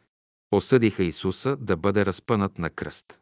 Разпънаха Богочовека, носителя на любовта, носителя на истината и на мъдростта. С велико смирение до сетното си дихание, Исус изпи горчивата чаша на огнено страдание. Помръкнаха с мъка на слънцето лъчите, скръбно в небето проблеснаха звездите, поемаха съпричастно скръпта на земята, гневно разтърсили снага в тъмнината вековно горко, проехтя в небесния свод. За безумното дело на еврейския народ. поел съдбата кърмично да страда. И с векове да скита без доми пощада.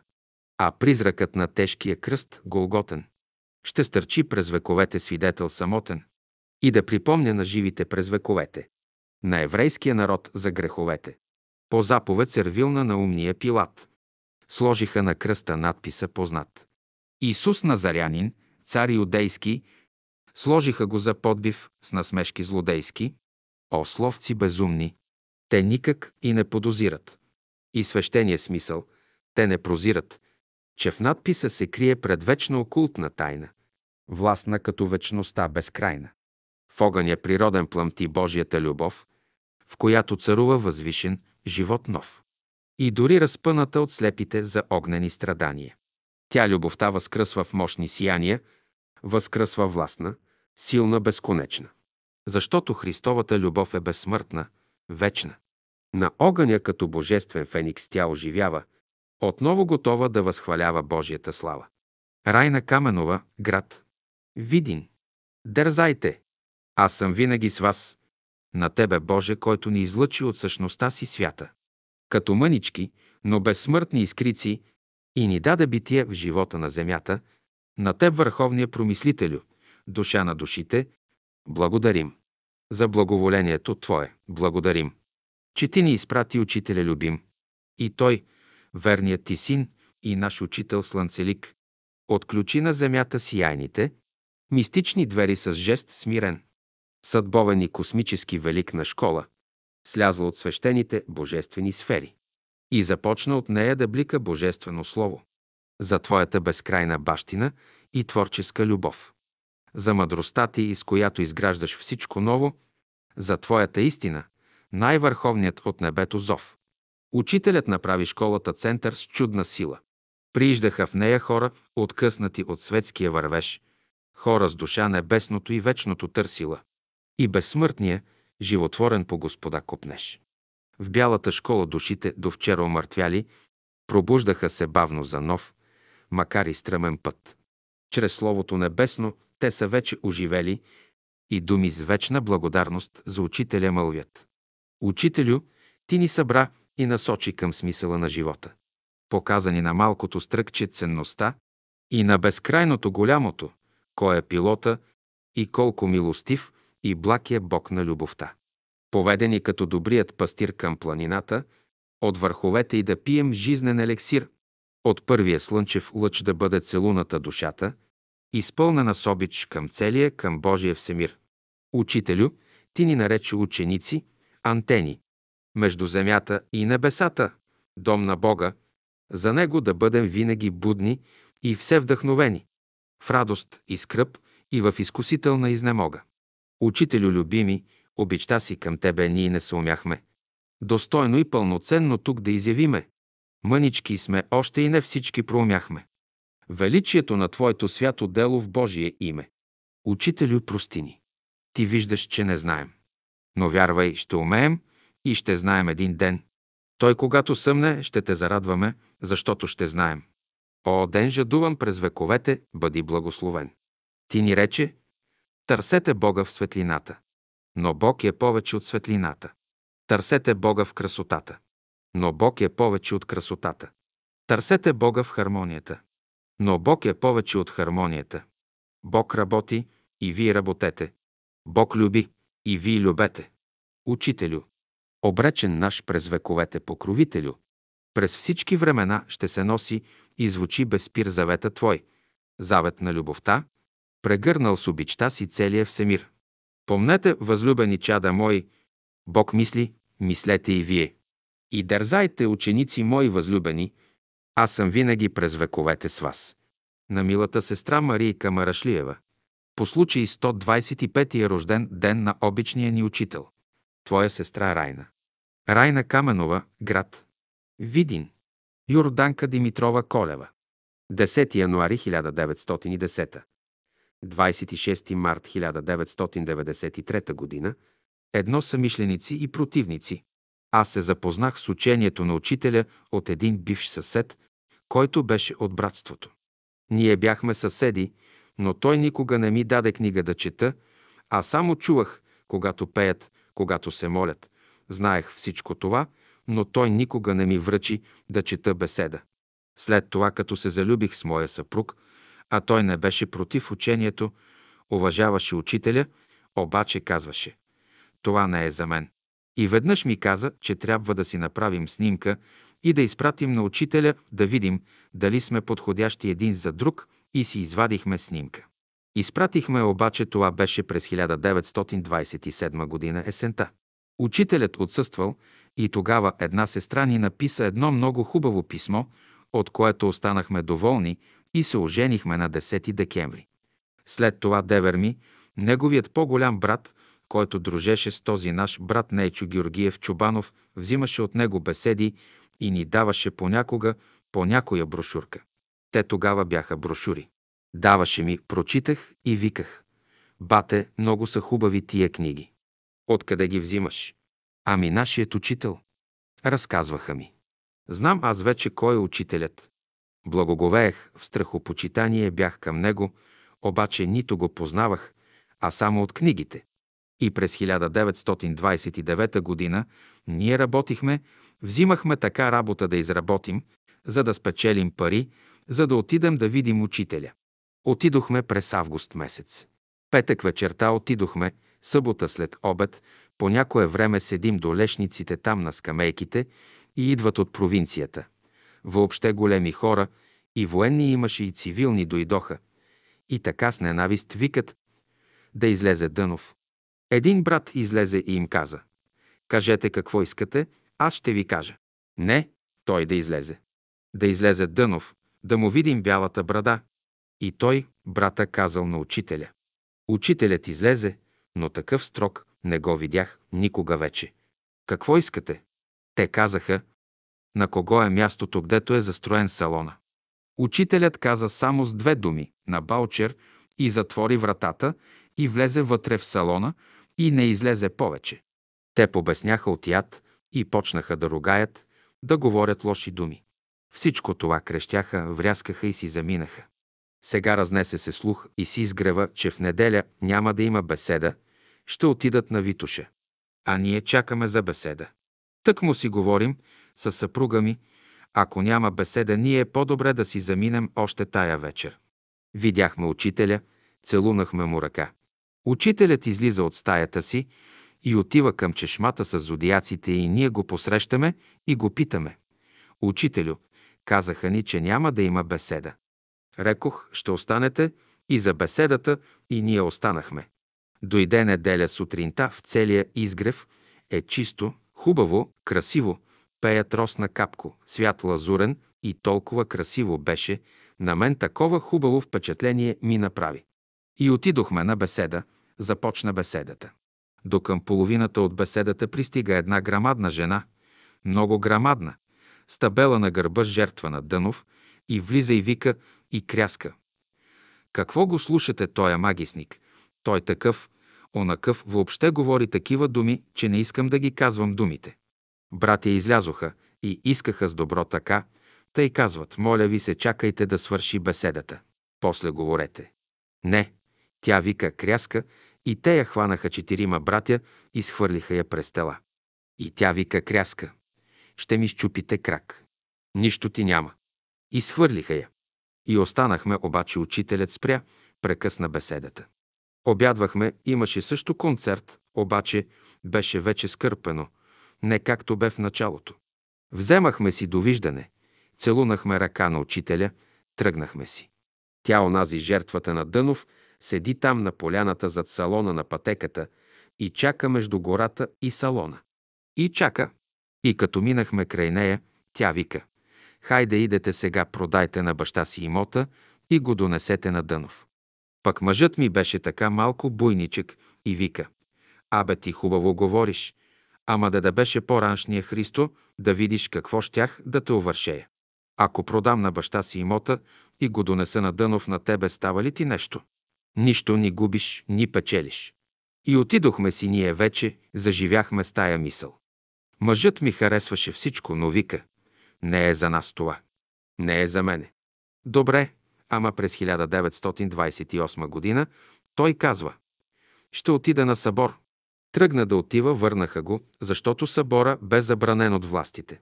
И като говорили лошо за учителя в Елхово, той чул двама. Един народен представител и един адвокат говорили за учителя лошо и той казал, абе за кой Дънов говорите?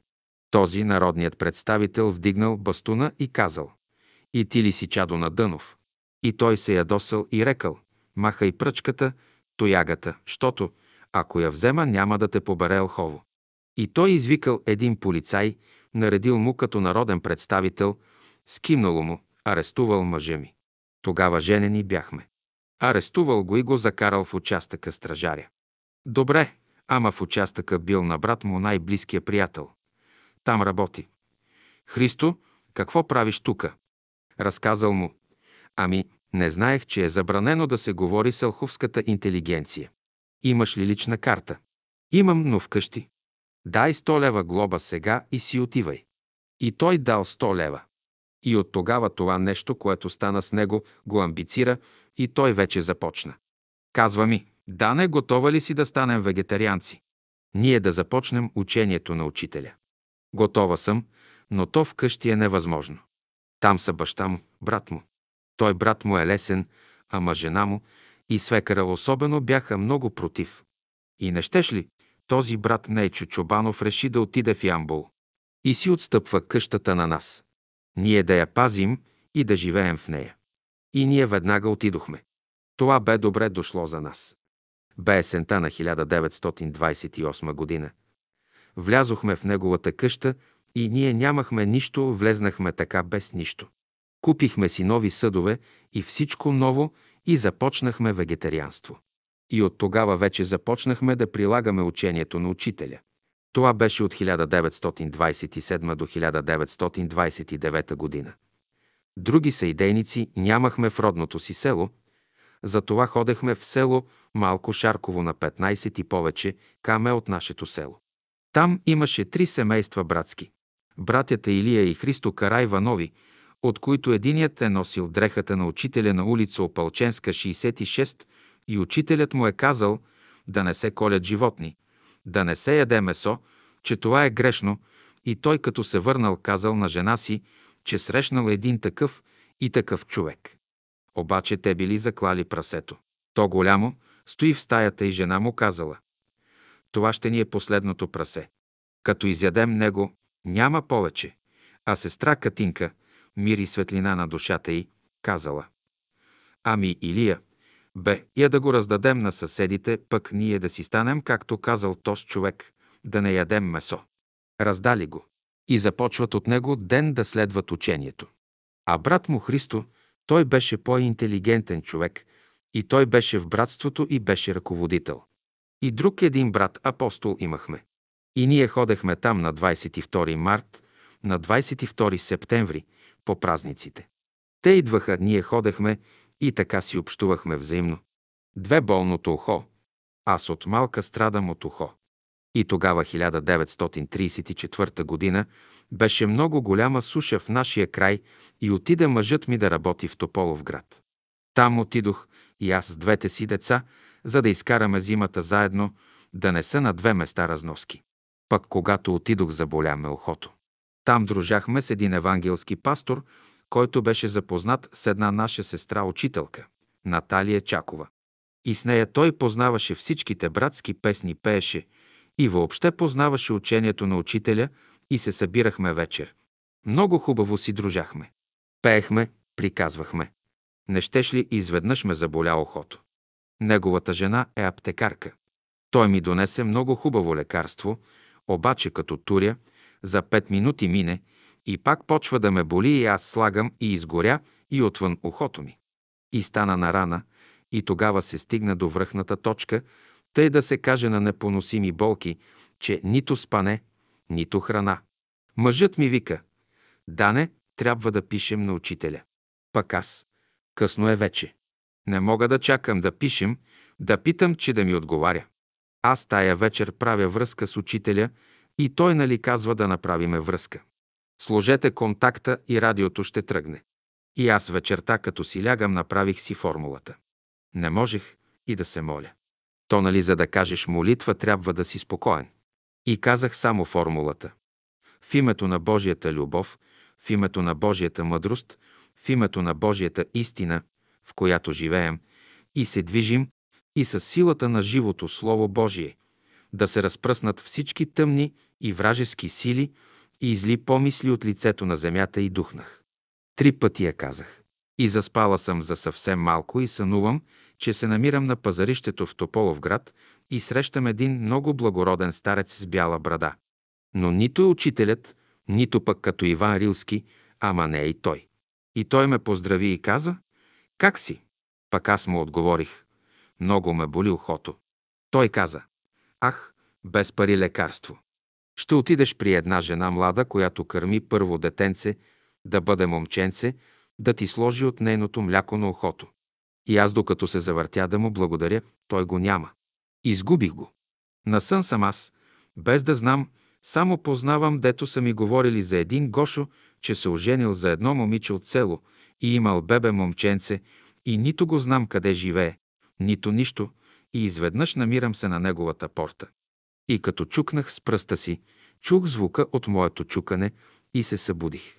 И мъжът ми казва, Дане, ти заспа малко. Заспах, ама аз вече стали, то оздравях. И сутринта, като наваляло, един дълбок сняг, едни преспи, нали тук е Сакар планината, а аз едва вървя. И пратихме хазайката. Тя отиде с една чашка, донесе ми съвсем мъничко, цръкнала ми онази там малко млекце от нейното дете на гошовата булка и като го сложих на ухото си, също като Симоновата проказа изчезна, както отвътре оздравя, така и отвън веднага. Значи на вас може да е лъжа, на мен това е истина. Веднага ми оздравя ухото и отвън, и отвътре, и до ден днешен не ме е заболяло.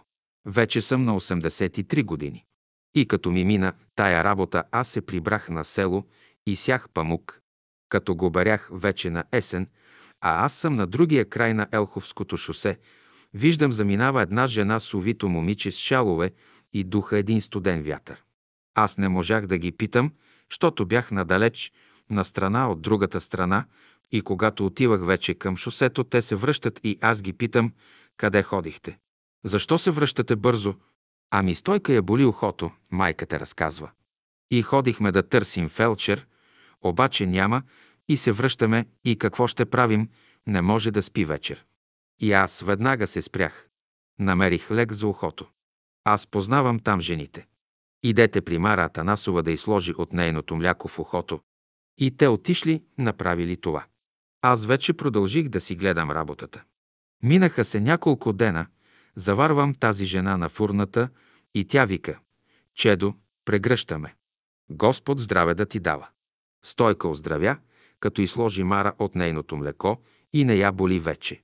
Аз си викам на ума, благодарете на Бога, на учителя. И така излекува се и той момиче. Три силата на вярата. След това през 1939 г. отново заболях. То не е болест, но менструация ми идваше на 10 дена, на 15 дена и така много отслабнах. И се чудим какво да правим, а мъжът ми вика. Освен при учителя да отидем. И решихме да отидем, взема си той пет дена отпуска и тръгнахме, обаче учителят го няма. Срещнахме две сестри, които отиват на Рила от Ямбул. И като отидохме в София на изгрева, казаха едни, че в сряда ще се върне, други казват в неделя. Обаче никой не знае положително. А ние нямахме време да чакаме. И в той време идва един дълъг рейс и спря на изгрева на празното място там. И мъжът ми попита, къде отива този рейс? На езерата да взема чужденците. Тогава имаше от няколко страни чужденци. И ние сега можем да отидем. Но как да отидем, когато аз съм с висок ток, с бяла шантунгена рокля само за града, за изгрева съм и също и мъжът ми е облечен в костюм. Добре, но видях една наша сестра близка от Ямбул, която имаше къща на изгрева. Аз ще ви дам дрехи. И ми даде обувки, дрехи и на мъжът ми и тръгнахме. Качихме се на рейса и заминахме.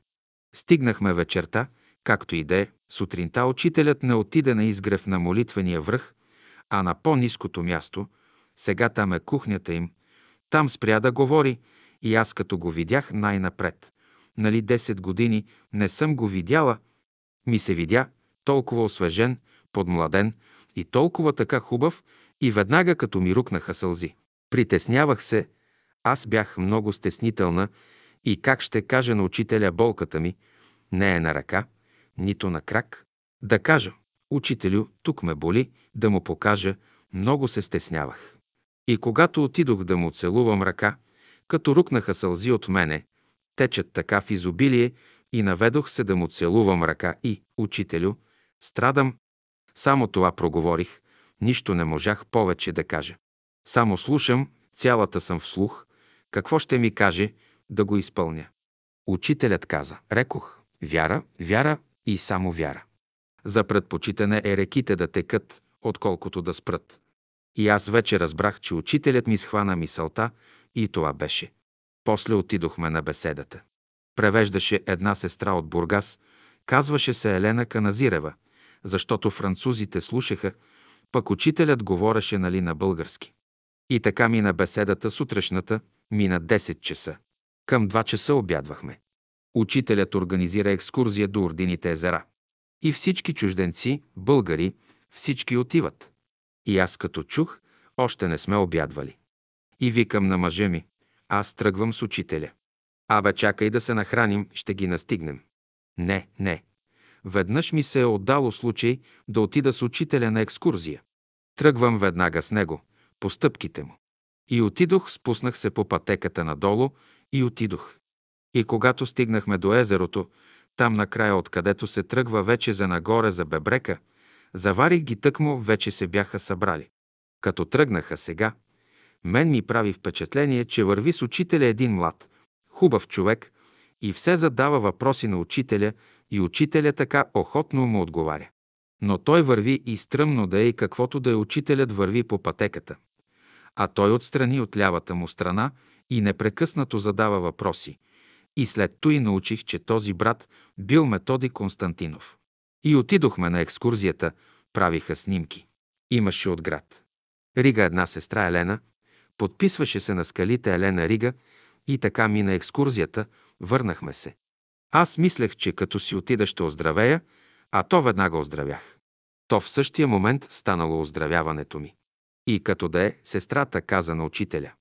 Учителю, всички, които са идвали тука, все дъжд ги е валяло, все бани правили един вид, окъпани идвали, пък нас само една лека русичка така ни зарося малко, нямаше голям дъжд. А учителят казва, рекох, къпаните нямат нужда от баня. Това беше 1939 година за излекуването ми. Четири на екскурзия до Мусала. През 1940 година отидохме да живеем в Ямбул. Гласят сега от братството в Ямбул през 1941 година една екскурзия към 32 души да отиват на Мусала, на Рила. Обаче аз не съм в този списък, защото имах вече трети син и той беше на 4, 5 години и няма на кого да ги оставя моите деца. И тък му мъжът ми дойде и ми съобщи, че от братството, които са се организирали, изведнъж се разколебали. Ама той отиде най-напред при учителя да пита. Учителю, така и така решихме да направим екскурзия. От Ямбул се гласят към 32 души. Учителят се засмял и казал. Рекох, я двама излезат, я трима излезат. И както и да е дойде мъжът ми и ми разправя. Дане, стягай се. Че как ще се стягам, бе, ами децата на кого ще ги оставя? Знаеш ли, всички се отказаха, един-двама каза учителя, значи и аз. Тък му и говорим и чука се на външния прозорец. Имахме от към пътя един прозорец северен. Излизам и виждам нашия кароцар от село Славейково, който е на кооперацията кароцар и донесъл сирене на вегетарианския ресторант, щото имахме и мандра в Славейково.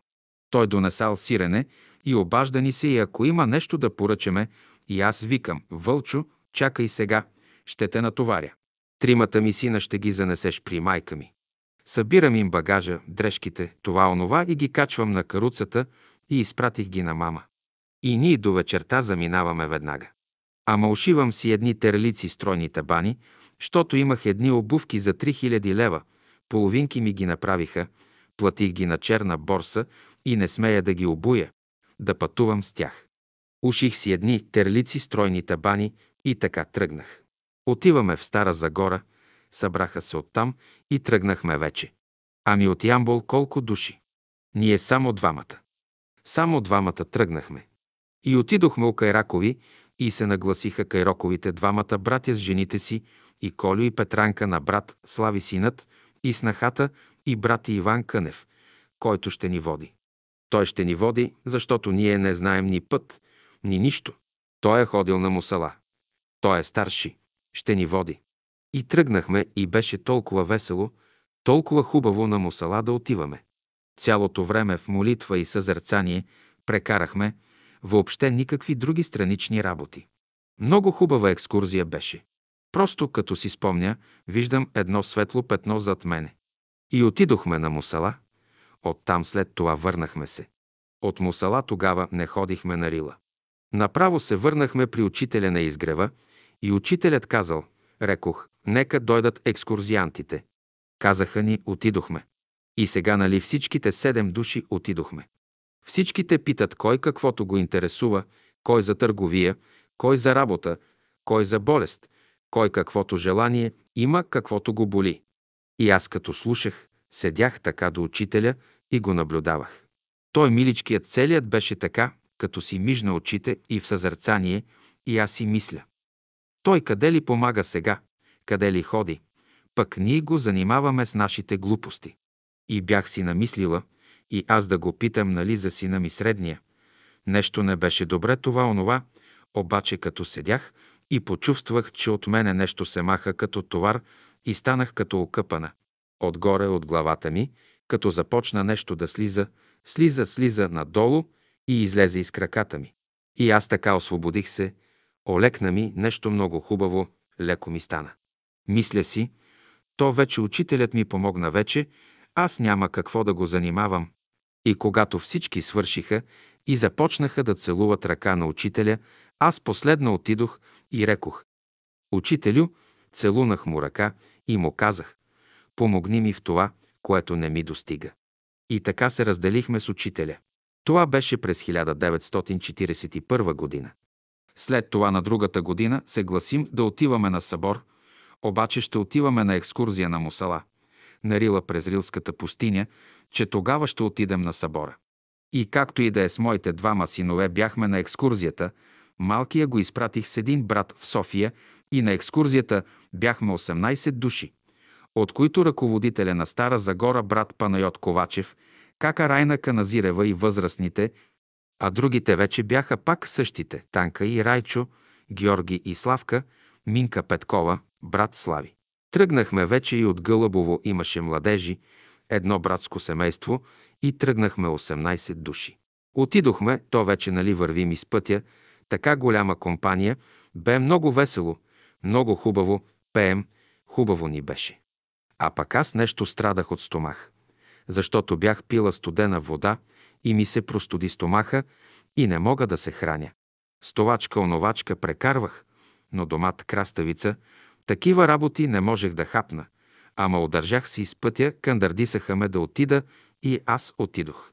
И като отидохме на Мусала, нашия брат Игнат Котаров от Стара Загора, той беше на метеорологичната станция и като разбрал, че ние ще отидем, беше се приготвил. Като омесил един голям хляб, опекал го на жарта, пак то купонната система тогава беше, беше 1942 година. Като сварил една тенджера фасул – ама грамадна, и като ни видя, зарадва се, сложи трапезата. А аз пия кафенце, той онуй, то не кафе, ами отръж кафе, там пия само топла вода. Ама като видях това изобилие, викам, ще се наям, пък каквото ще да става. Ако умра, там ще ме погребат, там, гдето оня е погребан на мусала, надолу там, онзи затрупан скиор. И наядох се и нищо не ми стана. И сега брат Игнат искаше да ни подслони всички там в станцията, но по някое време се обадиха, че идват туристи и той каза «Сега само Кака Райна и брат Ковачев ще подслоня. На тях ще намеря място, пък на вас не мога да обещая». Ние казахме, че ще спим на върха на Мусала. И спахме там Имаше дървета, кубици наредени, до тях на завет, дадоха ни завивки и така преспахме. На другия ден слязохме в Самоков и оттам се завърнахме в София. Пет невежеството бяхме на събор. Влизам в салона, пълен е и гледам няколко души музиканти, певици, композитори, седят и разговарят и говореха върху музиката за песента «Студенсити». И говориха върху нея, и след това една сестра каза на учителя, защо са такива думите студен, а пък всичко дава. И учителят обясни там и след това каза. Рекох, съвременната музика е още в своите пеленки. И тия завършили в чужбина, толкова културни хора, казаха учителю, колко много има да учим още. Пък аз си помислих, ако тия хора имат да учат, а пък аз къде съм, такава невежа съм. И учителят се обърна така на дясната страна към мене и каза, рекох, и невежеството някога си е на място. Отговори ми на мисълта. И каза една приказка. Веднъж един турчин продавал фесове и като отишъл до една гора, седнал под едно дърво. Прави си сметката колко ще спечели и позадрямал, заспал. Кога се събудил, фесовете ги няма. Погледнал нагоре, маймуните ги вземали и ги наслагали по главите си, и той рекал. И от това хаир няма. А те, турците, имат едно поверие, че от една търговия, като няма хаир, то свалят и хвърлят на земята феса си. И като хвърлил феса, и маймуните ги нахвърлили всичките. И си събрал фесовете и си тръгнал. И аз си казах, дано и моята работа така да е. От невежество да си събера и аз фесовете. Дано ги събера чрез този разказ. Мина събора, върнахме се у дома. Шест неосъщественият концерт. Другото ми отиване в София беше през 1943 година. Мъжът ми бе мобилизиран в Югославия. Беше дошъл в Бургас нещо да взима и аз отивам да го изпратя до София на изгрева. Имаше няколко дни на разположение и да питаме учителя, ако може да отидем на Рила на екскурзия. Отидохме на изгрева, питахме учителя, обаче учителя каза, рекох, ако искате, то отидете на Витуша. Сега не е време. Партизани бушуват, не е време за Рила. И ние отидохме на Витуша, така за един ден до някъде и се върнахме. Даже големия войнишки пост ни предупреди, че трябва да се връщаме до тъмно. Както и да е, върнахме се и аз си дойдох. Следващото ни отиване при учителя вече беше на 13 август 1944 г. в Марчаево. И като отидох ми направи впечатление, че пътувах с сестра Катя Грива от Пловдив, тя бе певица, завършила в Италия. Там видяхме учителя, седи на скамейката с нов костюм, с който не бях го виждала. Така добре беше облечен и прииждат хора, целуват му ръка на учителя, приказват там непрекъснато. Пристигна една групичка, в която един младеж, хубав, отиде при учителя и коленичи и му каза следните думи. Учителю, исках първо на вас да дам концерт, но нямах пари да се върна и затова не можах на вас да ви дам първи концерт. Учителят каза, рекох, добре, добре. Друг път ще ми дадеш концерт. И той брат е бил Асен Арнаудов, който по-късно стана професор по музика на арфа. И когато се връщахме, сестра му разказва.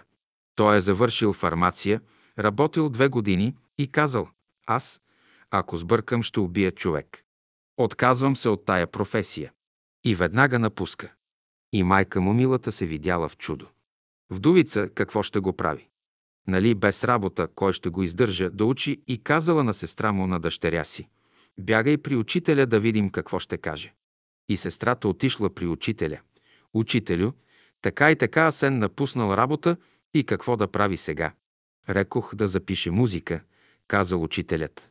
А пък тя си казала на ума, ха, Асен и музика, и като предала на майка си, тя наредила веднага да отива да прави постъпки и да се запише за музика. И наредило му се, записал се, и професора му. Имало един немски професор по арфа, който го обикнал много и издействал му стипендия. И така из пътя се върнахме заедно и приказвахме и ни беше приятно. И това беше през 1944 година, месец август. Седем сбогуване. След това през октомври. Ноември 1944 г. вече мъжът ми беше търговски пътник и пътуваше из градовете и отишъл на изгрева и казали братята и сестрите, че учителят нещо не се чувства добре. Ако можеш, брат, лимони да намериш. Те лимони не се намираха тогава. И той от Варна, от тук, от там, къде ходи, намерил и вземал лимони. А на 27 декември 1944 г., когато учителят е починал, ние се събрахме, защото казаха, че не е добре учителят, събрахме се в Ямбул да правим молитва вечер. Пристига мъжът ми и казва, че вземал лимони и утре да отида аз да ги занеса, защото той нямал път към София. В това време идва една сестра с телеграма и казва Вижте, един брат ми пише телеграма, такова е съдържанието и който иска да види учителя, да дойде. Само толкова. Нито, че си е заминал учителят, нито нищо. Само който иска да види учителя, да дойде и ние, нали вече си казахме сутринта, който ще отива на гарата, ще се чакаме. А то беше такава поледица, такова студено време. И сутринта тръгнахме и вземахме файтон, защото не се върви. И отидох аз на гарата и гледам една сестра Минка. Тя взима билет и аз си давам 50 лева. Минке, вземи ми билет. Качихме се, цял ден пътувахме с тоя влак. В купето, в което пътувахме, се говори много лошо за учителя. Те не знаят още, че е починал учителят. И там ние все мълчим, търпим, какво да правим, преглъщаме горчиви хапове и като отидохме в казичене, спря влака. Един човек благороден от купето така насреща ни седяха мъж и жена, излезе да си купи вестник и като се върна и така разтвори вестника, че жена му каза. Борисе Дънов умрял. Пише там във вестника. И той прочете и ние, вече нямаме сили да стоим там, излязохме в коридора и на прозореца плакахме и ридахме. Минке, ти вярваш ли, че учителят ще умре? Той ще възкръсне.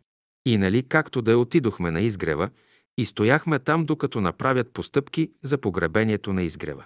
Трябва да се разреши от Георги Димитров за погребението на учителя. Дойдоха много хора. Имаше поклонение от сряда до неделя. И беше много сърцераздирателно. Идваха еврейски равини, идваха почти всички евангелистски пастири, идваха всички духовници да му се покланят. Само там нашите свещеници не дойдоха. Те го бяха отлъчили от църквата преди десетилетия. Ама аз, като го видях положен на легло, помислих. Нашите хора са луди, що са го турили в този салон. Той, учителят няма никъде нещо изкривено, лежи като светие. Той ще възкръсне, защо са го турили на този студ тука и след това вече, когато дойдоха да свирят в неделя сутринта, дойде и брат Асен Саарфата, там бе сестра Мария Златева – а Катя Грива пееше и като свириха три ябълки, паднаха от фруктиерата, която беше на масата до краката на учителя. Имаше една маса с жито и една маса с ябълки. И една наша сестра от Ямбул, ясновидка. Казваше се Евтимия Бачварова. Възрастна стара жена. Тя видяла, че от устата на учителя излязла някаква струя и духнала трите ябълки и те милите си казали. Учителят пак ни черпи защото винаги ги черпел. Свириха много хубаво, беше много тържествено, сърцераздирателно. Когато изнесоха учителя, то ръководителите го изнесоха и гледам хора по дърветата. Те бяха заскрежени, студено беше, много студено, а те се качваха там да снимат журналистите. Та не знам от наши ли бяха, чужди ли бяха, не ги знам какви бяха. Важно е, че се катереха по боровете да правят снимки. И тогава слънцето се показа през тоя такъв мразовит, студен ден и всичко бе заскрежено. И облачно беше така. Слънцето се показа. И нататък вече те го поставиха в гроба и го засипаха си пръст. Осем идейни общества. През 1947 година на есен решиха да вземат на Доспевски имота за братството да образуваме там ТКЗС за вегетарианците. И нали имаше доста заинтересовани братя, Образува се и стопанство, само че нямаше работници.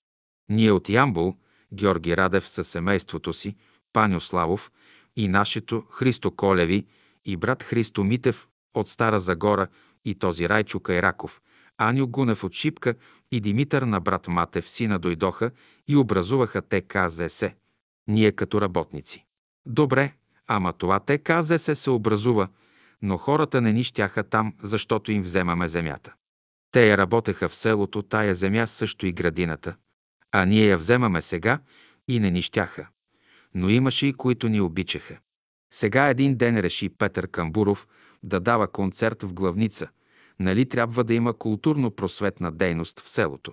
Обявиха концерта и отидохме ние всичките. Но преди да отидем, дойдоха, та ни казаха, че ще провалят концерта. Ще ли младежи да се развикат там и ще провалят концерта? Брат Паню каза, мир и светлина на душата му.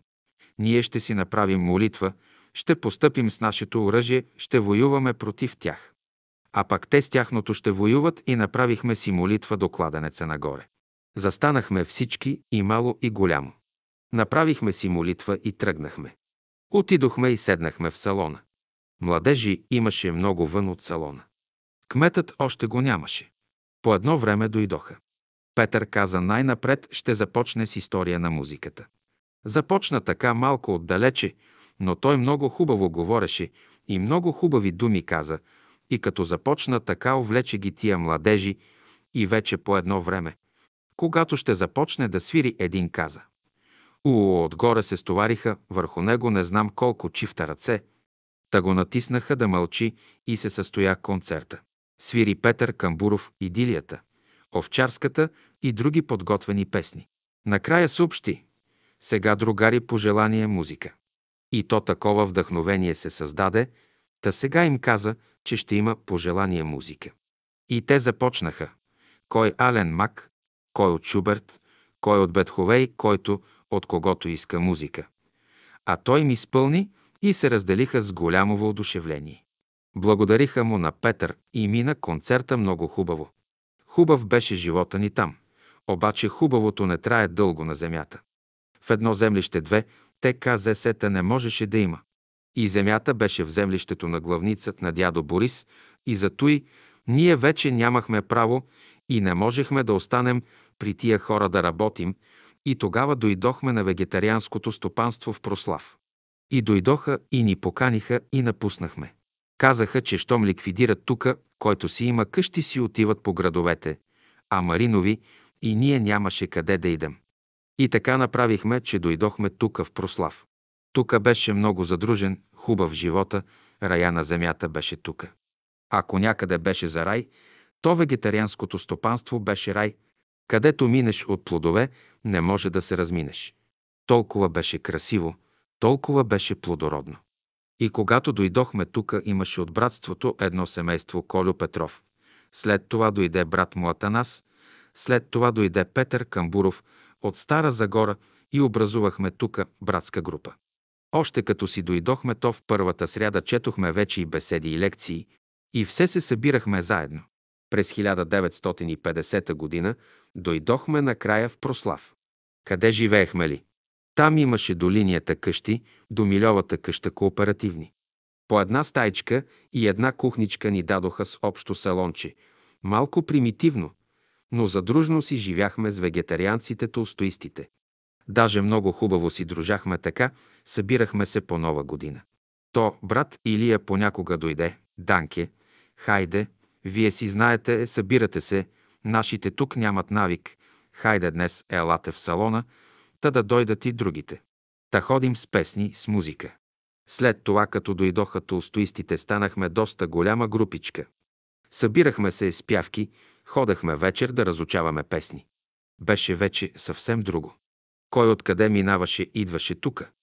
Беше един оазис, един център, откъдето и да е някой брат, като пътува, ще дойде в прослав.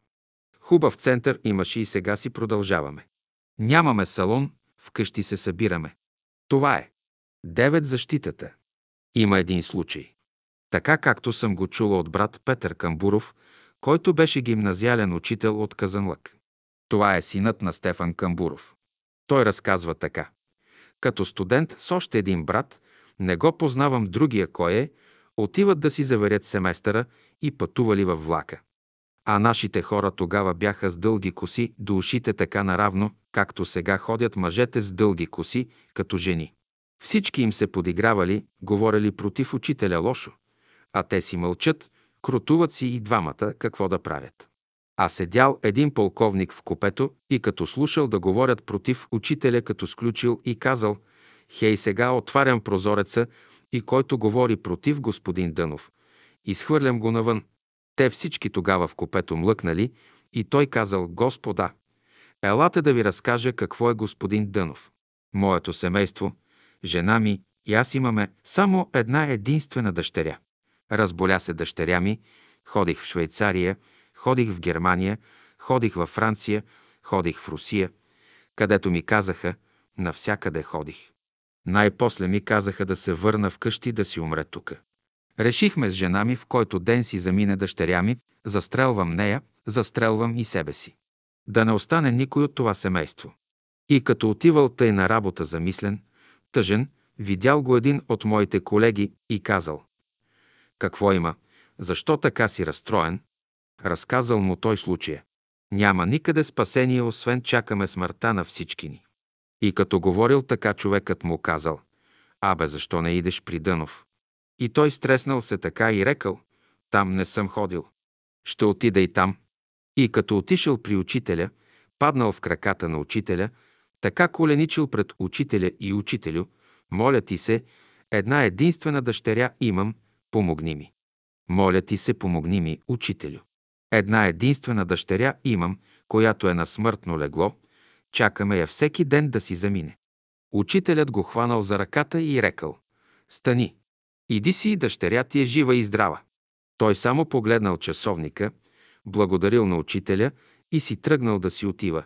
И когато си отишъл, най-напред влязал в стаята на дъщеря си и гледа тя с ръкоделие в ръцете какво правиш, моето момиче? Ами, татко, аз вече съм добре. Ами, къде е майка ти? Много съм гладна и тя отиде да ми опържи филии да ям. И той отива при жена си и пита, кога и стана добре. И жена му казва, а това е точно часа, когато учителят му казал, че дъщеря му е жива и здрава. Ето по такъв начин се защитава учението на учителя. Десет необикновената трапеза. Една сестра от Добрич, който се казва Веса Петрова. Тя е стара, не знам вече дали е жива, ми разказа следния случай. Тя издържала един младеж, с който ще ли да се женят двамата, обаче нещастие се случило. Той я зарязал. Тя ходила след него в София, напуснала си работата, отишла да работи в София, ту на изгрева, ту където намери работа, само да е при него. Обаче той дава гръб, въобще не се вземали и сестрата ми казва следното – Работели в ягодите на градината на изгрева сестра Янакиева, брат Ради, мисля, че и Ганка, даже и други, които са работили там и в гладните години си мечтаели. Ех да има сега, ако може такъв хляб да има, такова ядене да има, такива плодове. Нали говорят си какво им се яде? Поспрели да говорят. Сестра Янакиева отишла за нещо до нейната барака и се показала от бараката и викала, махала с ръка възбудено. Елате всичките. И кога отишли видел масата натрупана, цялата стола, което са си пожелавали. И те наяли се едно хубаво и казват, до сега не разбрахме кой е наредил тая трапеза. Ако беше друг, щеше да се обади. Значи учителят е. Казвам го по повод на това, че чух от някъде и за други такива случаи и на някои им се вижда това нещо невероятно. Та зато и го разказвам да потвърдя това. 11 стъпалата. Друг случай с сестра Веса. Отишла да работи в една печатница. И какво ще работи? Там носела от тавана книгите, материалите долу. Обаче един там арменец не я обичал и много лошо се носел с нея. Казвал, няма да се качваш с асансьор. Само така. Пеш. И тя слаба била тогава, нали, не била добре. Но качвала се, носела материалите, какво да прави. Веднъж отишла при учителя и казала, «Учителю, какво съм направила на този човек, защо така ме мрази? Не ми дава да се качвам с асансьора, ами все пеш се качвам и слизам да нося материали». Учителят замълчал малко и казал, рекох, пребройте стъпалата. Тя си казала на ума, А, стъпалата ще броя, та това помощ ли е? И като се качвала отново по стъпалата, се сетила и си рекла. Защо пък да не ги преброя? И започнала преброила ги догоре. След това слязла надолу. И когато отишла при този човек, той омекнал като памук. Весе, качвай се на асансьора. Не дей се мъчите и да ходиш. Качвай се. И от тогава станали най-близки приятели, сприятелили се. 12. Дълбокото дишане. Друг случай. Веска отишла на лекар. Била много слаба и той казал, че има на белия дроб каверна. И тя отишла разплакана при учителя. Кажете ми какво да правя. Тя няма пари за лекарства и учителят ти казал «Дишайте дълбоко». Ама тя не го попитала как да диша. Както си знаела, дишала. И след това минало известно време и отишла на лекар и той казал «Абе, какво стана с твоята каверна? Няма я». И тя казала «Чакай да отида при учителя». Отишла и му казала «Учителю, ходих на лекар и ми каза, че нямам каверна». Ами как дишахте? Дишахте ли дълбоко? Да, дишах. Как дишахте? Като почнала да показва учителят, се заливал от смях. Тя вдишвала през носа, а през устата издишвала. Но пак оздравяла. А дълбокото дишане е нещо съвсем друго. 13 гласуваният бюджет. На времето правехме много сбирки по села, по градове, много сбирки въобще.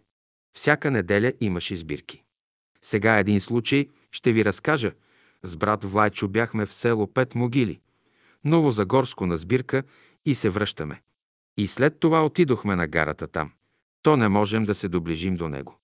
Железничарите, като го видяха, всички го наобиколиха да им каже по нещо, защото го знаеха, че е голям ясновидец и ние и за това нямахме достъп до него. И както да е дойде време, тръгна влака. Качихме се и като ще пътуваме вече за Ямбул, в едно копе се качихме на товарен влак, само едно копе има. И ние се качихме цвета на Георги Радев. Брат Влайчо и аз и някои други имаше там от братството духовното. И седна брат Влайчо и аз така съм от дясната му страна. Така се наредихме. Аз от дясната му страна седя и исках да го питам. Ние вече ще напущаме Ямбол и исках да го питам, но не ще пред другите да говорим. Реших, мислено ще му задам въпроса. И той, както седи така до мене, мислено му, зададох въпроса за моя проблем, че ще излезем от Ямбол и не знаем на къде да отидем. А той се размърда така и каза. Сестра Данке, не се безпокой, където и да отидете, вашия хляб е сигурен. Вие вярвате много в учителя и учителят няма да ви остави. Където и да отидете, бюджета ви е гласуван. И така се разделихме. И така стана.